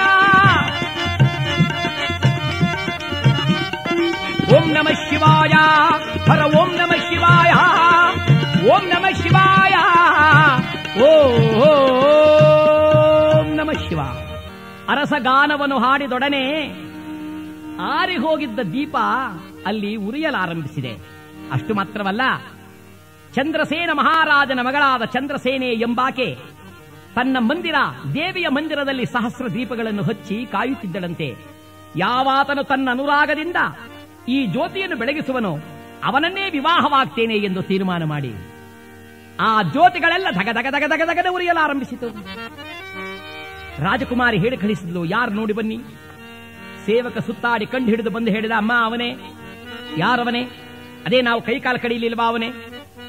ಹೇಗೆ ಹೇಳ್ತಿದ್ದರೋ ಅವನು ಮಹಾನುಭಾವ. ಅಮ್ಮ, ಅಲ್ಲ ಕಣಮ್ಮ. ಅವನು ಮಾಯಾವಿ ಕಳ್ಳ. ಆ ವೇಳೆಗೆ ಮಹಾರಾಜ ಬಂದ ಏನಮ್ಮ ಸಮಾಚಾರ? ಅಪ್ಪ, ತನ್ನ ಅನುರಾಗದ ಒಂದು ಪ್ರಭಾವದಿಂದ ಈ ಜ್ಯೋತಿಯನ್ನು ಬೆಳಗಿಸಿದ್ದಾನೆ. ಆತನನ್ನು ನೀವು ಕಳ್ಳ ಎಂದು ಕೈಕಾಲ ಕಡಿಸಿದರಂತೆ. ಆತನೇ ನನ್ನ ಪತಿ. ಮಹಾರಾಜ ಹೇಳಿದ? ಅಮ್ಮ, ಕಳ್ಳರನ್ನೆಲ್ಲ ನೀನು ಗಂಡನನ್ನಾಗಿ ಮಾಡಿದರೆ ಅರಸನಾಗಿ ನಾನು ಹುಟ್ಟಿದ್ದು ವ್ಯರ್ಥವಾದೀತು. ಇಲ್ಲ ಇಲ್ಲ, ನನಗೆ ನಂಬಿಕೆ ಬರಲ್ಲ. ಅಪ್ಪ ಇದು ದೇವಿ ವರಪ್ರಸಾದ. ಹಾಗಾದ್ರೆ ಪರೀಕ್ಷೆ ಮಾಡೋಣಮ್ಮ. ಏನ್ ಪರೀಕ್ಷೆ ಮಾಡ್ತೀಯಪ್ಪ? ನಾಳೆ ಸ್ವಯಂವರವನ್ನು ಏರ್ಪಾಡು ಮಾಡ್ತೇನೆ, ಅಲ್ಲಿ ಎಲ್ಲರನ್ನು ಕರೆಸ್ತೇನೆ. ಆ ರಾಜಾಧಿರಾಜರೆಲ್ಲರೂ ಬಂದಿರುವ ವೇಳೆಗೆ ಆ ನಿನ್ನ ಗಂಡ ಎಂದು ಈಗ ಹೇಳುತ್ತಿರುವ ಕಳ್ಳನು ಬಂದಿರ್ತಾನೆ. ನಮ್ಮ ಪಟ್ಟದಾನೆಯ ಕೈಗೆ ಪುಷ್ಪ ಮಾಲಿಕೆಯನ್ನು ಕೊಡ್ತೇನೆ. ಅದು ಯಾರ ಕೊರಳಿಗೆ ಹಾಕುತ್ತೋ ಅವರೇ ನಿನ್ನ ಪತಿ. ಒಂದು ವೇಳೆ ಇವರೇ ನಿನ್ನ ಪತಿಯಾಗಬೇಕೆಂದು ದೇವಿ ಸಂಕಲ್ಪವಿದ್ರೆ ಹಾಗೆ ಆಗಲಿ ಪರೀಕ್ಷೆ ಮಾಡ್ತೀಯಪ್ಪ? ದೇವಿಯನ್ನು ಪರೀಕ್ಷೆ ಮಾಡ್ತೀಯಾ? ನಿನ್ನ ಚಿಂತೆ ಆಗಲಿ. ಡಂಗುರವನ್ನು ಸಾರಿಸಿದರು ರಾಜಕುಮಾರಿಯ ಸ್ವಯಂವರ ಎಂದು. ಎಲ್ಲರಿಗೂ ವರ್ತಮಾನ ಕಳಿಸಿದರು ರಾಜಾಧಿರಾಜರಿಗೆ. ಎಲ್ಲ ರಾಜರು ಬರುತ್ತಿದ್ದಾರೆ. ಅಂಗ ಕಳಿಂಗ ಕಾಶ್ಮೀರ ಕೊಂಕಣ ವಾಳವ ಸಿಂಧು ಕುರುಗ ಸೌರಾಷ್ಟ್ರ ಗುರುಜರ ಬರ್ಬರ ವಿದರ್ಭ ದೇಶಗಳೇ ಮೊದಲಾದ ಚಪ್ಪನ್ನಾರು ದೇಶದ ರಾಜರು. ಎಂಟು ಮದುವೆಯಾದವರು, ಒಂಬತ್ತು ಮದುವೆಯಾದವರು, ಹನ್ನೆರಡು ಮದುವೆಯಾದವರು ಗಡ ಗಡ ಗಡ ಗಡ ನಡ್ಕೊಂಡು ಬರ್ತಾ ಇದ್ದಾರೆ. ಮದುವೆ ಎಂದರೆ ಬಹುಜನಗಳಿಗೆ ಪ್ರಿಯ. ಏನ್ ಸರ್ ನಿಮಗೆ ಮದುವೆ ಅಂತೆ? ಅಂದ್ರೆ ನಗುತ್ತಾರೆ. ಏನೋ ದೊಡ್ಡವರೆಲ್ಲ ಸೇರ್ಕೊಂಡು ಮಾಡ್ತಾ ಇದ್ದಾರೆ ಸರ್. ಒಂದು ಐದು ವರ್ಷ ಆದ್ಮೇಲೆ ವಿಚಾರಿಸಿ. ಏನ್ರಿ ಆರೋಗ್ಯವಾಗಿದ್ದೀರಾ? ಅಂದ್ರೆ ಏನ ಆರೋಗ್ಯವೋ ಮಧು ಎಂದರೆ ಜೇನು, ಆಮೇಲೆ ವ್ಯಾ ಅನ್ನೋದಂತೆ. ಇಲ್ಲಿ ಆ ಮದುವೆ ಎಂಬ ಸಂತೋಷಕ್ಕೆ ನಾನು ನಾನು ನಾನು ನಾನು ಒಬ್ಬ ರಾಜ ದೊಡ್ಡದಾದ ತುರಾಯನ್ನ ತಲೆ ಮೇಲೆ ಕಟ್ಟಿದ್ದಾನೆ ಉದ್ದರಾಗಿ ಇನ್ನೊಬ್ಬ ಕೇಳಿದ, ಯಾಕಯ್ಯ ಹಿಕ್ಕಟ್ಟಿದೀಯಾ ರಾಜಕುಮಾರಿ ಹಾರ ಹಿಡ್ಕೊಂಡ್ ಬರ್ತಿದ್ರೆ, ನಾನು ತಲೆ ಆಡಿಸಿದ್ರೆ ಹಾರ ಬಂದು ಕುತ್ತಿಗೆ ಬಿದ್ದು ಬಿಡಬೇಕು. ಇನ್ನೊಬ್ಬ ಮುತ್ತಿನ ಸರಗಳನ್ನು ಕಂಠಪೂರ್ತಿ ಹಾಕಿದ್ದ. ಇನ್ನೊಬ್ಬ ಕೇಳಿದ, ಇದೇನೇ ಇಷ್ಟೊಂದು ಸರ ಹಾಕಿದೆಯಲ್ಲ ರಾಜಕುಮಾರಿಗೆ ಒಡವೆಗಳ ಮೇಲೆ ಆಸೆಗಿದ್ದರೆ ಇದನ್ನು ನೋಡಿ ಆದರೂ ನನ್ನ ಕಂಠಕ್ಕೆ ಖಾರ ಹಾಕಿಬಿಡ್ಲಿ. ನಾನು ಮುಂದು ನಾನು ಮುಂದು ನಾನು ಮುಂದು ನಾನು ಮುಂದು ಅಂತ ಆ ಸ್ವಯಂವರ ಮಂಟಪದಲ್ಲಿ ಎಲ್ಲರೂ ಬಂದು ಸೇರಿದರಂತೆ.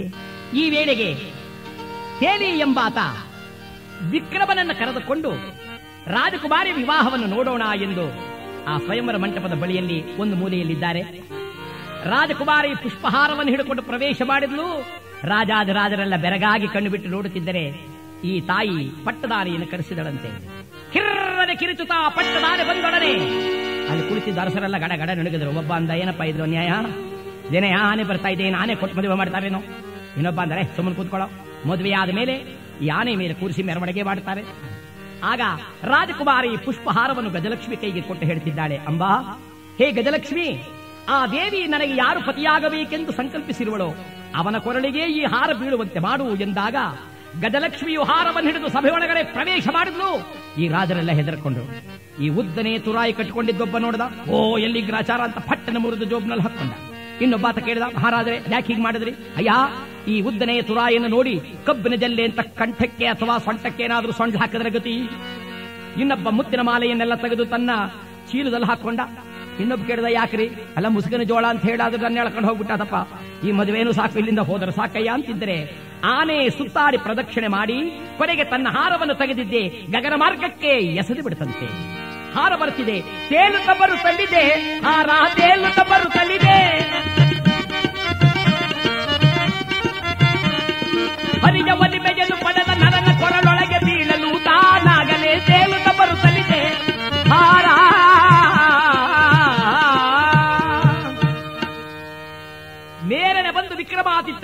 ಕಂಠಕ್ಕೆ ಢಮ್ಮನೆ ಬಿದ್ದು ಈಕೆ ಹೇಳಿದಪ್ಪ ನೋಡು ಆತನೇ ನನ್ನ ಪತಿ.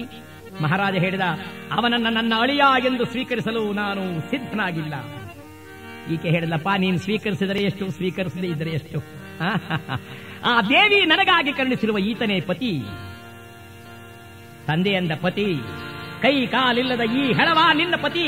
ಅಪ್ಪ, ಯಾರಾದರೇನು? ಕುಂಟನಾಗಲಿ ಕುರುಡನಾಗಲಿ, ಧನಪತಿಯಾಗಿರಲಿ, ದರಿದ್ರನವನಾಗಿರಲಿ, ಅವನೇ ಎನ್ನ ಪತಿರಾಯ.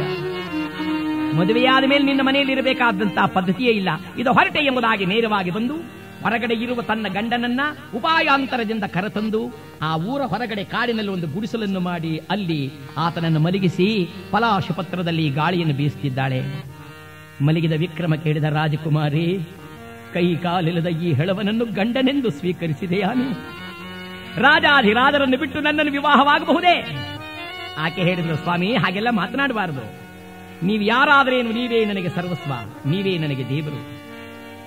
ಅರಸರೊಳಗೆ ಹಿರಿಯನಾದಂತಹ ವಿಕ್ರಮಾದಿತ್ಯನೇ ನೀವೆಂದು ಭಾವಿಸಿ ನಾನು ನಿಮ್ಮ ಸೇವೆಯನ್ನು ಮಾಡುತ್ತಿದ್ದೇನೆ ಪತಿರಾಯ, ತಾವ ಆ ರೀತಿ ಮಾತನಾಡಬಾರದು. ವಿಕ್ರಮಾದಿತ್ಯ ಎಂದಾಗ ವಿಕ್ರಮ ಹಾಗೆ ಅಂತಾನೆ, ಶನಿರಾಜ, ಏನಪ್ಪಾ ನಿನ್ನ ಪ್ರಭಾವ? ನಾರಾಯಣ ಅಂತ ಮನೆಗಿದ್ದರಂತೆ ಪಕ್ಕದಲ್ಲಿ ಇದ್ದ ಈ ತಾಯಿ ಕೇಳಿದಳು, ಏನು ಈ ನನ್ನ ಪತಿರಾಯ? ವಿಕ್ರಮಾದಿತ್ಯ ಅನ್ನುವ ಹೆಸರನ್ನು ಕೇಳಿ ಹೀಗಾದನಲ್ಲ? ಶನಿರಾಜ ಅಂದನಲ್ಲ? ಯಾರಿರಬಹುದು ಈ ಶನಿರಾಜ? ಆತನನ್ನ ನಾನು ಪ್ರಾರ್ಥಿಸಲೇಬೇಕು ಅಂತ ಕೈಗಳನ್ನು ಜೋಡಿಸಿದ್ದಾಳೆ. ಅಯ್ಯ, ಶನಿರಾಜ, ಯಾರಾದರೇನು? ದಯಮಾಡಿ ನನಗೆ ಪ್ರತ್ಯಕ್ಷರಾಗು. ಯಾವ ಕಾರಣದಲ್ಲಿ ಈತ ಹೀಗಾಗಿದ್ದಾನೆ ಎಂಬುದನ್ನು ತಿಳಿಸು ಎಂಬುದಾಗಿ ಕರಗಳನ್ನು ಮುಗಿದು ಪ್ರಾರ್ಥಿಸಿದರಂತೆ. ಶ್ರೀ ಶನೇಶ್ವರಾಯ ನೀಲಾಭ್ರವರ್ಣಂ ಜಿನಮೇಕಲಾಯ ಸುತ್ವಾ ರಹಸ್ಯಂ ಪ್ರಣತೋಸ್ಮಿ ನಿತ್ಯಂ ಫಲಪ್ರದೋ ಮೇ ಭವ ಸೂರ್ಯಪುತ್ರ. ಅಯ್ಯ, ಕಾಪಾಡು ಪ್ರತ್ಯಕ್ಷನಾದು ಎಂದಾಗ ಆ ಭಕ್ತವತ್ಸಲನಾಗಿರ್ತಕ್ಕಂಥ ಮಹಾನುಭಾವನಾದ ಶನಿರಾಜ ಕರದಲ್ಲಿ ದಂಡವ ಪಿಳಿದ ಕ್ಷಣದಲ್ಲಿ ಪ್ರತ್ಯಕ್ಷವಾದನು ಶನಿರಾಜ. ನಗು ನಗುತ್ತಲಿ ನಲವಿಂದ ಆಕೆಗೆ ವರವ ನೀಡಲು ಅತಿ ಬೇಗ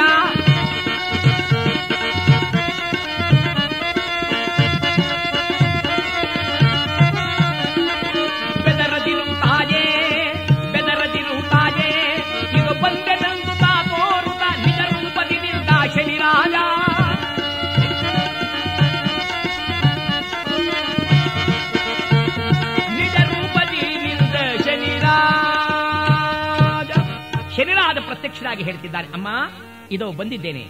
ನಾನೇ ಶನಿರಾಜ. ಈತ ನನ್ನ ಪ್ರಭಾವಕ್ಕೆ ಒಳಗಾದವನು. ಈತನೇ ಉಜ್ಜಯಿನಿ ನಗರಾಧಿಪನಾಗಿರ್ತಕ್ಕಂಥ ವಿಕ್ರಮಾದಿತ್ಯ. ನೀನು ಅಪೇಕ್ಷೆ ಪಟ್ಟಾಗ ಈತನ ಕೈ ಕಾಲುಗಳನ್ನೆಲ್ಲವನ್ನು ನಾನು ದಯಪಾಲಿಸ್ತೇನೆ.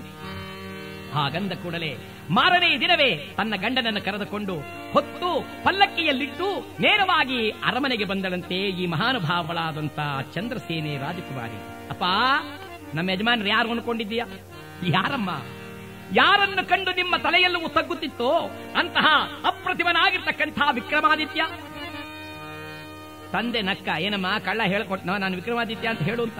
ಇಲ್ಲ ಕಣಪ್ಪ, ನೋಡಿ ಈಗ ಎಂದು ಕರಗಳನ್ನು ಜೋಡಿಸಿ ಶನಿರಾಜನನ್ನು ಪ್ರಾರ್ಥನೆ ಮಾಡಿ. ಅಯ್ಯ, ನನ್ನ ಪತಿಗೆ ಕೈಕಾಲುಗಳನ್ನು, ದಿವ್ಯವಾದ ವಸ್ತ್ರಾಭರಣಗಳನ್ನು ದಯಪಾಲಿಸು. ಗಡಗಡ ನಡಗಿತು ಪೃಥ್ವಿಯ ಕ್ಷಣದಿ ಅಂಬರದಿ ಶನಿರಾಜ ಕರತೋರೆ. ಆತನ ಆಶೀರ್ವಾದ ಮಾಡಿದ ಕೂಡಲೇ ಈ ಮಹಾನುಭಾವನಾದ ವಿಕ್ರಮನಿಗೆ ಕೈ, ಕಾಲು ಎರಡು ಥಟ್ಟನೆ ಬಂದಿದೆ. ಕಾಡಿನಲ್ಲಿ ಬಿದ್ದಿದ್ದಾಗ ಮಾಯವಾಗಿದ್ದಂಥ ದಿವ್ಯವಾದ ವಸ್ತ್ರಾಭರಣಗಳೆಲ್ಲವೂ ಪ್ರಾಪ್ತವಾಗಿದೆ. ಎದ್ದ ಕೂಡಲೇ ಚಂದ್ರಸೇನಾ ಕರಗಳನ್ನು ಜೋಡಿಸಿ, ಮಹಾರಾಜ, ನೀನು ಯಾರು ಎಂಬುದನ್ನು ತಿಳಿಯದೆ ನಿನ್ನನ್ನು ಬಹುವಾಗಿ ಹೀಯಾಳಿಸಿದೆ. ದಯಮಾಡಿ ಕ್ಷಮಿಸು ಎಂಬುದಾಗಿ ಕರಗಳನ್ನು ಜೋಡಿಸಿ ಅಪರಾಧಕ್ಕಾಗಿ ಕ್ಷಮೆ ಬೇಡುತ್ತಿದ್ದರೆ ವಿಕ್ರಮ ನಗುತ್ತ ಹೇಳುತ್ತಿದ್ದಾನೆ, ಅಪ್ಪ ಇದರಲ್ಲಿ ನಿಮ್ಮ ಅಪರಾಧವೇನೂ ಇಲ್ಲ. ನಾನು ಅಹಂಕಾರಿಯಾಗಿ ಶನಿರಾಜನನ್ನ ಬಹುವಾಗಿ ಹೀಹಾಡಿಸಿದ್ದೇ ಇಷ್ಟಕ್ಕೂ ಕಾರಣವಾಗಿದೆ. ಆತನ ಪ್ರಭಾವಕ್ಕೊಳಗಾದವನು ನಾನು ಯಾರಿಗೂ ಗೋಚರನಾಗದೇ ಇದ್ದೆ. ಇದು ಎಲ್ಲ ಶನಿರಾಜನ ಪ್ರಭಾವ ಅನ್ನುವ ವೇಳೆಗೆ, ಚಂದ್ರಸೇನ ಮಹಾರಾಜ ಸ್ವಾಮಿ, ನಿಮ್ಮನ್ನು ಕಳ್ಳ ಎಂದು ತೀರ್ಮಾನ ಮಾಡಿದಂತ ಆ ನಂದಯ್ಯ ಶ್ರೇಷ್ಠಿಯನ್ನ ಅಂದಾಗ ಮಹಾರಾಜ ಹೇಳಿದ ಸಾವಧಾನ. ಆತನ ಅಪರಾಧವೂ ಇಲ್ಲ. ಬಾ ಎಂಬುದಾಗಿ ಆತನನ್ನು ಕರೆದುಕೊಂಡು ನಂದಯ್ಯ ಶ್ರೇಷ್ಠಿಯ ಮನೆಗೆ ಬಂದು ತಾನು ಮಲಗಿದ್ದ ಅರೆಯ ಮುಂದುಗಡೆ ನಿಂತು ಆ ಗೋಡೆಯಲ್ಲಿರುವ ಹಂಸ ಪಕ್ಷಿಯನ್ನು ಕೇಳಿದರಂತೆ ಕೆಲವು ಪಕ್ಷಿಯೇ, ಎಲ್ಲಿ? ಅಂದು ನೀನು ನನ್ನ ಕಣ್ಣೆದರಿಗೆ ನುಂಗಿದ ಮುತ್ತಿನ ಮಾಲೆಯನ್ನು ತೆಗೆದುಕೊಂಡು ಬಾ, ಎಂದಾಗ ಆ ಹಂಸ ಪಕ್ಷಿಯು ತಾನು ನುಂಗಿದ ಮುತ್ತಿನ ಮಾಲೆಯನ್ನು ತಂದು ಕಕ್ಕಿದೆ. ಮಹಾರಾಜ ಒಪ್ಪಿಸಿ ಹೇಳಿದ, ನಂದಯ್ಯ ಶ್ರೇಷ್ಠಿ ತಿಂದ ಮನೆಗೆರಡನ್ನು ಬಗೆಯುವ ಭಂಡ ಎಂಬ ಕೆಟ್ಟ ಹೆಸರಿಂದ ನನ್ನನ್ನು ಮುಕ್ತನನ್ನಾಗಿ ಮಾಡು, ಸ್ವೀಕರಿಸು. ಆತ ಕೇಳಿದ, ದೇವಾ, ನನ್ನ ಅಪರಾಧವಾಯಿತು. ನಿನ್ನನ್ನು ಸತ್ಕರಿಸಿದೆ, ಆದರೆ ನಿನ್ನಿಷ್ಟ ಕಷ್ಟಕ್ಕೆ ನಾನೇ ಕಾರಣಭೂತನಾದೆ. ದಯಮಾಡಿ ಕ್ಷಮಿಸು. ವಿಕ್ರಮ ಹೇಳಿದ ಇದು ಯಾರು ಅಲ್ಲ. ಯಾರಿಂದಲೂ ಏನೂ ಅಲ್ಲ. ನಮ್ಮ ನಮ್ಮ ಗ್ರಹಚಾರಗಳೇ ಹೀಗಾಗುತ್ತಿದೆ. ನಡೀರಿ. ಮಹಾರಾಜ ಹೇಳಿದ, ಸ್ವಾಮಿ, ಇದು ನಾನು ಮಾಡಿದ ಅಪರಾಧಕ್ಕಾಗಿ ನನ್ನ ಮಗಳಾಗಿರುವ ಚಂದ್ರಸೇನೆಯನ್ನು ತಾ ವಿವಾಹವಾಗಬೇಕು. ನಂದಯ್ಯ ಶ್ರೇಷ್ಠ ಹೇಳಿದ, ಸ್ವಾಮಿ ನನ್ನದೊಂದು ಪ್ರಾರ್ಥನೆ. ಏನು? ನಾನು ತಮ್ಮಲ್ಲಿ ಮಾಡಿದ ಅಪಚಾರಕ್ಕಾಗಿ ನನ್ನ ಮಗಳಾಗಿರುವ ಆಲೋಲಿಕೆಯನ್ನು ತಾವು ಸ್ವೀಕರಿಸಬೇಕು. ಆಗ ವಿಕ್ರಮ ನಗಿತ ಹೇಳ್ತಾನೆ, ಕಾಲ ಬರುವ ಕಾಲ, ಇರುವ ಕಾಲ, ಹೋಗುವ ಕಾಲ. ಇದ್ದ ಕಾಲದಲ್ಲಿ ಎಲ್ಲವೂ ಸುಖವಾಗಿತ್ತು. ಈಗ ಪರಮಾತ್ಮನ ಕರುಣೆ ಆಗಲಿ ಎಂದಾಗ ವಿವಾಹ ನಡೆಯುತ್ತಿದೆಯಂತೆ. ಸಂಭ್ರಮದಿಂದ ಮದುವೆ ನಡೆಯುತ್ತಿದೆ. ಆ ಮದುವೆ ನಡೆಯುವ ಕಾಲಕ್ಕೆ ಸರಿಯಾಗಿ ಅನೇಕ ದೇಶಗಳನ್ನು ಕಾಡು ನಾಡುಗಳನ್ನೆಲ್ಲ ಅಲಿದಿರತಕ್ಕಂಥ ಈ ವಿಕ್ರಮಾದಿತ್ಯನ ಮಂತ್ರಿಯಾಗಿರ್ತಕ್ಕಂಥ ಭಟ್ಟಿ ಎಂಬಾತ ಬಂದು ಮಹಾರಾಜ ನೋಡಿದ, ಸ್ವಾಮಿ, ಇಲ್ಲಿದ್ದೀರಾ? ಜನಗಳೆಲ್ಲರೂ ನಿಮ್ಮ ಸಂದರ್ಶನವಿಲ್ಲದೆ ತತ್ತರಿಸುತ್ತಿದ್ದಾರೆ. ದಯಮಾಡಿಸಿ. ವಿಕ್ರಮಾದಿತ್ಯ ತನ್ನ ಮಂತ್ರಿಯನ್ನು ಗಾಢಾಲಿಂಗನವನ್ನು ಮಾಡಿಕೊಂಡು, ಅಯ್ಯ, ಏಳುವರೆ ವರ್ಷಗಳ ಕಾಲ ನಾನು ಅನುಭವಿಸಬೇಕಾದ ಕಷ್ಟಗಳನ್ನು ಅನುಭವಿಸಲು ಈ ಕಾಡುನಾಡುಗಳನ್ನು ನಲಿಯುತ್ತಿದ್ದೆ. ಈಗ ಆ ಪರಮಾತ್ಮ ಶನಿರಾಜನ ಕರುಣೆಯಿಂದ ನಾನು ತೃಪ್ತನಾಗಿದ್ದೇನೆ ಅಂದ ಮೇಲೆ, ನಡಿ ಹೋಗೋಣ ಅಂತ ಹೇಳಿ ತನ್ನ ಇಬ್ಬರು ಪತ್ನಿಯರನ್ನು ಕರೆದುಕೊಂಡು ನೇರವಾಗಿ ತನ್ನ ಉಜ್ಜಯಿನಿ ನಗರಕ್ಕೆ ಬಂದನಂತೆ. ಉಜ್ಜಯಿನಿ ನಗರಕ್ಕೆ ಬರುತ್ತಾ ಮಹಾನುಭಾವನಾದ ವಿಕ್ರಮ ಅಲ್ಲೊಂದು ದೇಗುಲವನ್ನು ಕಟ್ಟಿಸಿದ್ದಾನೆ ಶನಿರಾಜನ ದೇಗುಲವನ್ನ. ವಿಶೇಷವಾದ ರೀತಿಯಲ್ಲಿ ಪೂಜೆಯನ್ನು ಮಾಡಿಸಿದ್ದಾನಂತೆ. ಮಾಡಿಸಿ ಕರಗಳನ್ನು ಜೋಡಿಸಿ ಪ್ರಾರ್ಥಿಸಿದಾಗ ಮಹಾನುಭಾವನಾದ ಶನಿರಾಜನು ಪ್ರತ್ಯಕ್ಷನಾಗಿದ್ದಾನೆ. ಅಯ್ಯ ವಿಕ್ರಮ, ಇದು ನಾನು ಬಂದಿದ್ದೇನೆ, ಏನು ಬರಬೇಕು? ವಿಕ್ರಮ ಕೈಗಳನ್ನು ಜೋಡಿಸಿದ ದೇವಾ, ಲೋಕದಲ್ಲಿ ನಿನ್ನ ಪ್ರಭಾವಕ್ಕೆ ಒಳಗಾದವರು ಬಹುವಿಧವಾದ ಕಷ್ಟಗಳನ್ನು ಅನುಭವಿಸ್ತಕ್ಕಂತಹ ಕಾಲ ಬರಬಹುದು. ಅವರಿಗೆ ನಿನ್ನ ಕರುಣೆ ಇರಲಿ.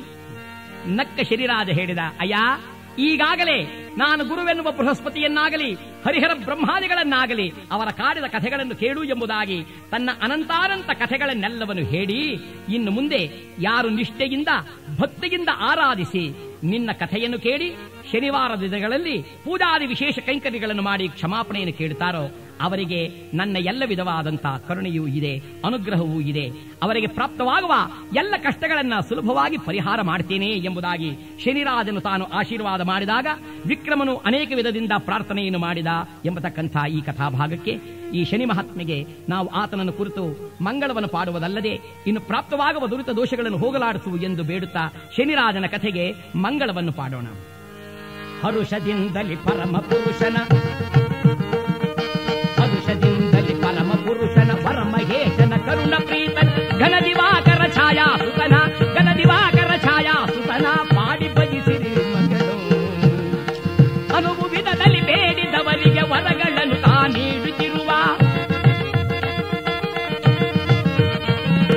ನಿತ್ಯದಲ್ಲಿ, ಸತ್ಯದಲ್ಲಿ ತಾನೇ ತಾನಾಗಿ ಮೆರೆಯುತ್ತಿರುವ ಮಂಗಳ, ಶನಿರಾಜಗೆ ಮಂಗಳ ಶನಿರಾಜಗೆ, ಮಂಗಳ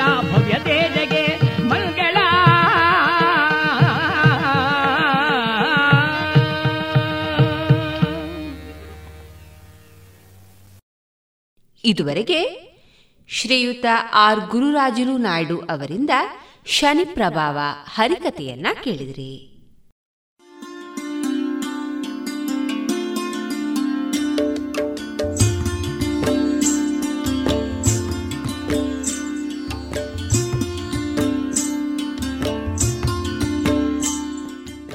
ರೇಡಿಯೋ ಪಾಂಚಜನ್ಯ ಸಮುದಾಯ ಬಾನುಲಿ ಕೇಂದ್ರದಿಂದ ನಿಮ್ಮ ಕಾರ್ಯಕ್ರಮಗಳು ಪ್ರಸಾರವಾಗಬೇಕೆ?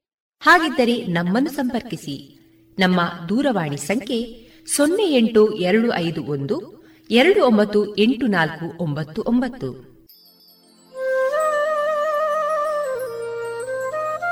ಗಮನಿಸಿ ಕೇಳುವರೆ ನಮ್ಮ ಕಾರ್ಯಕ್ರಮಗಳನ್ನು ವೆಬ್ಸೈಟ್ ಮೂಲಕ ಕೂಡ ಆಲಿಸಬಹುದು. ನಮ್ಮ ವೆಬ್ಸೈಟ್ ವಿಳಾಸ W W W dot radio Panchajanya dot com.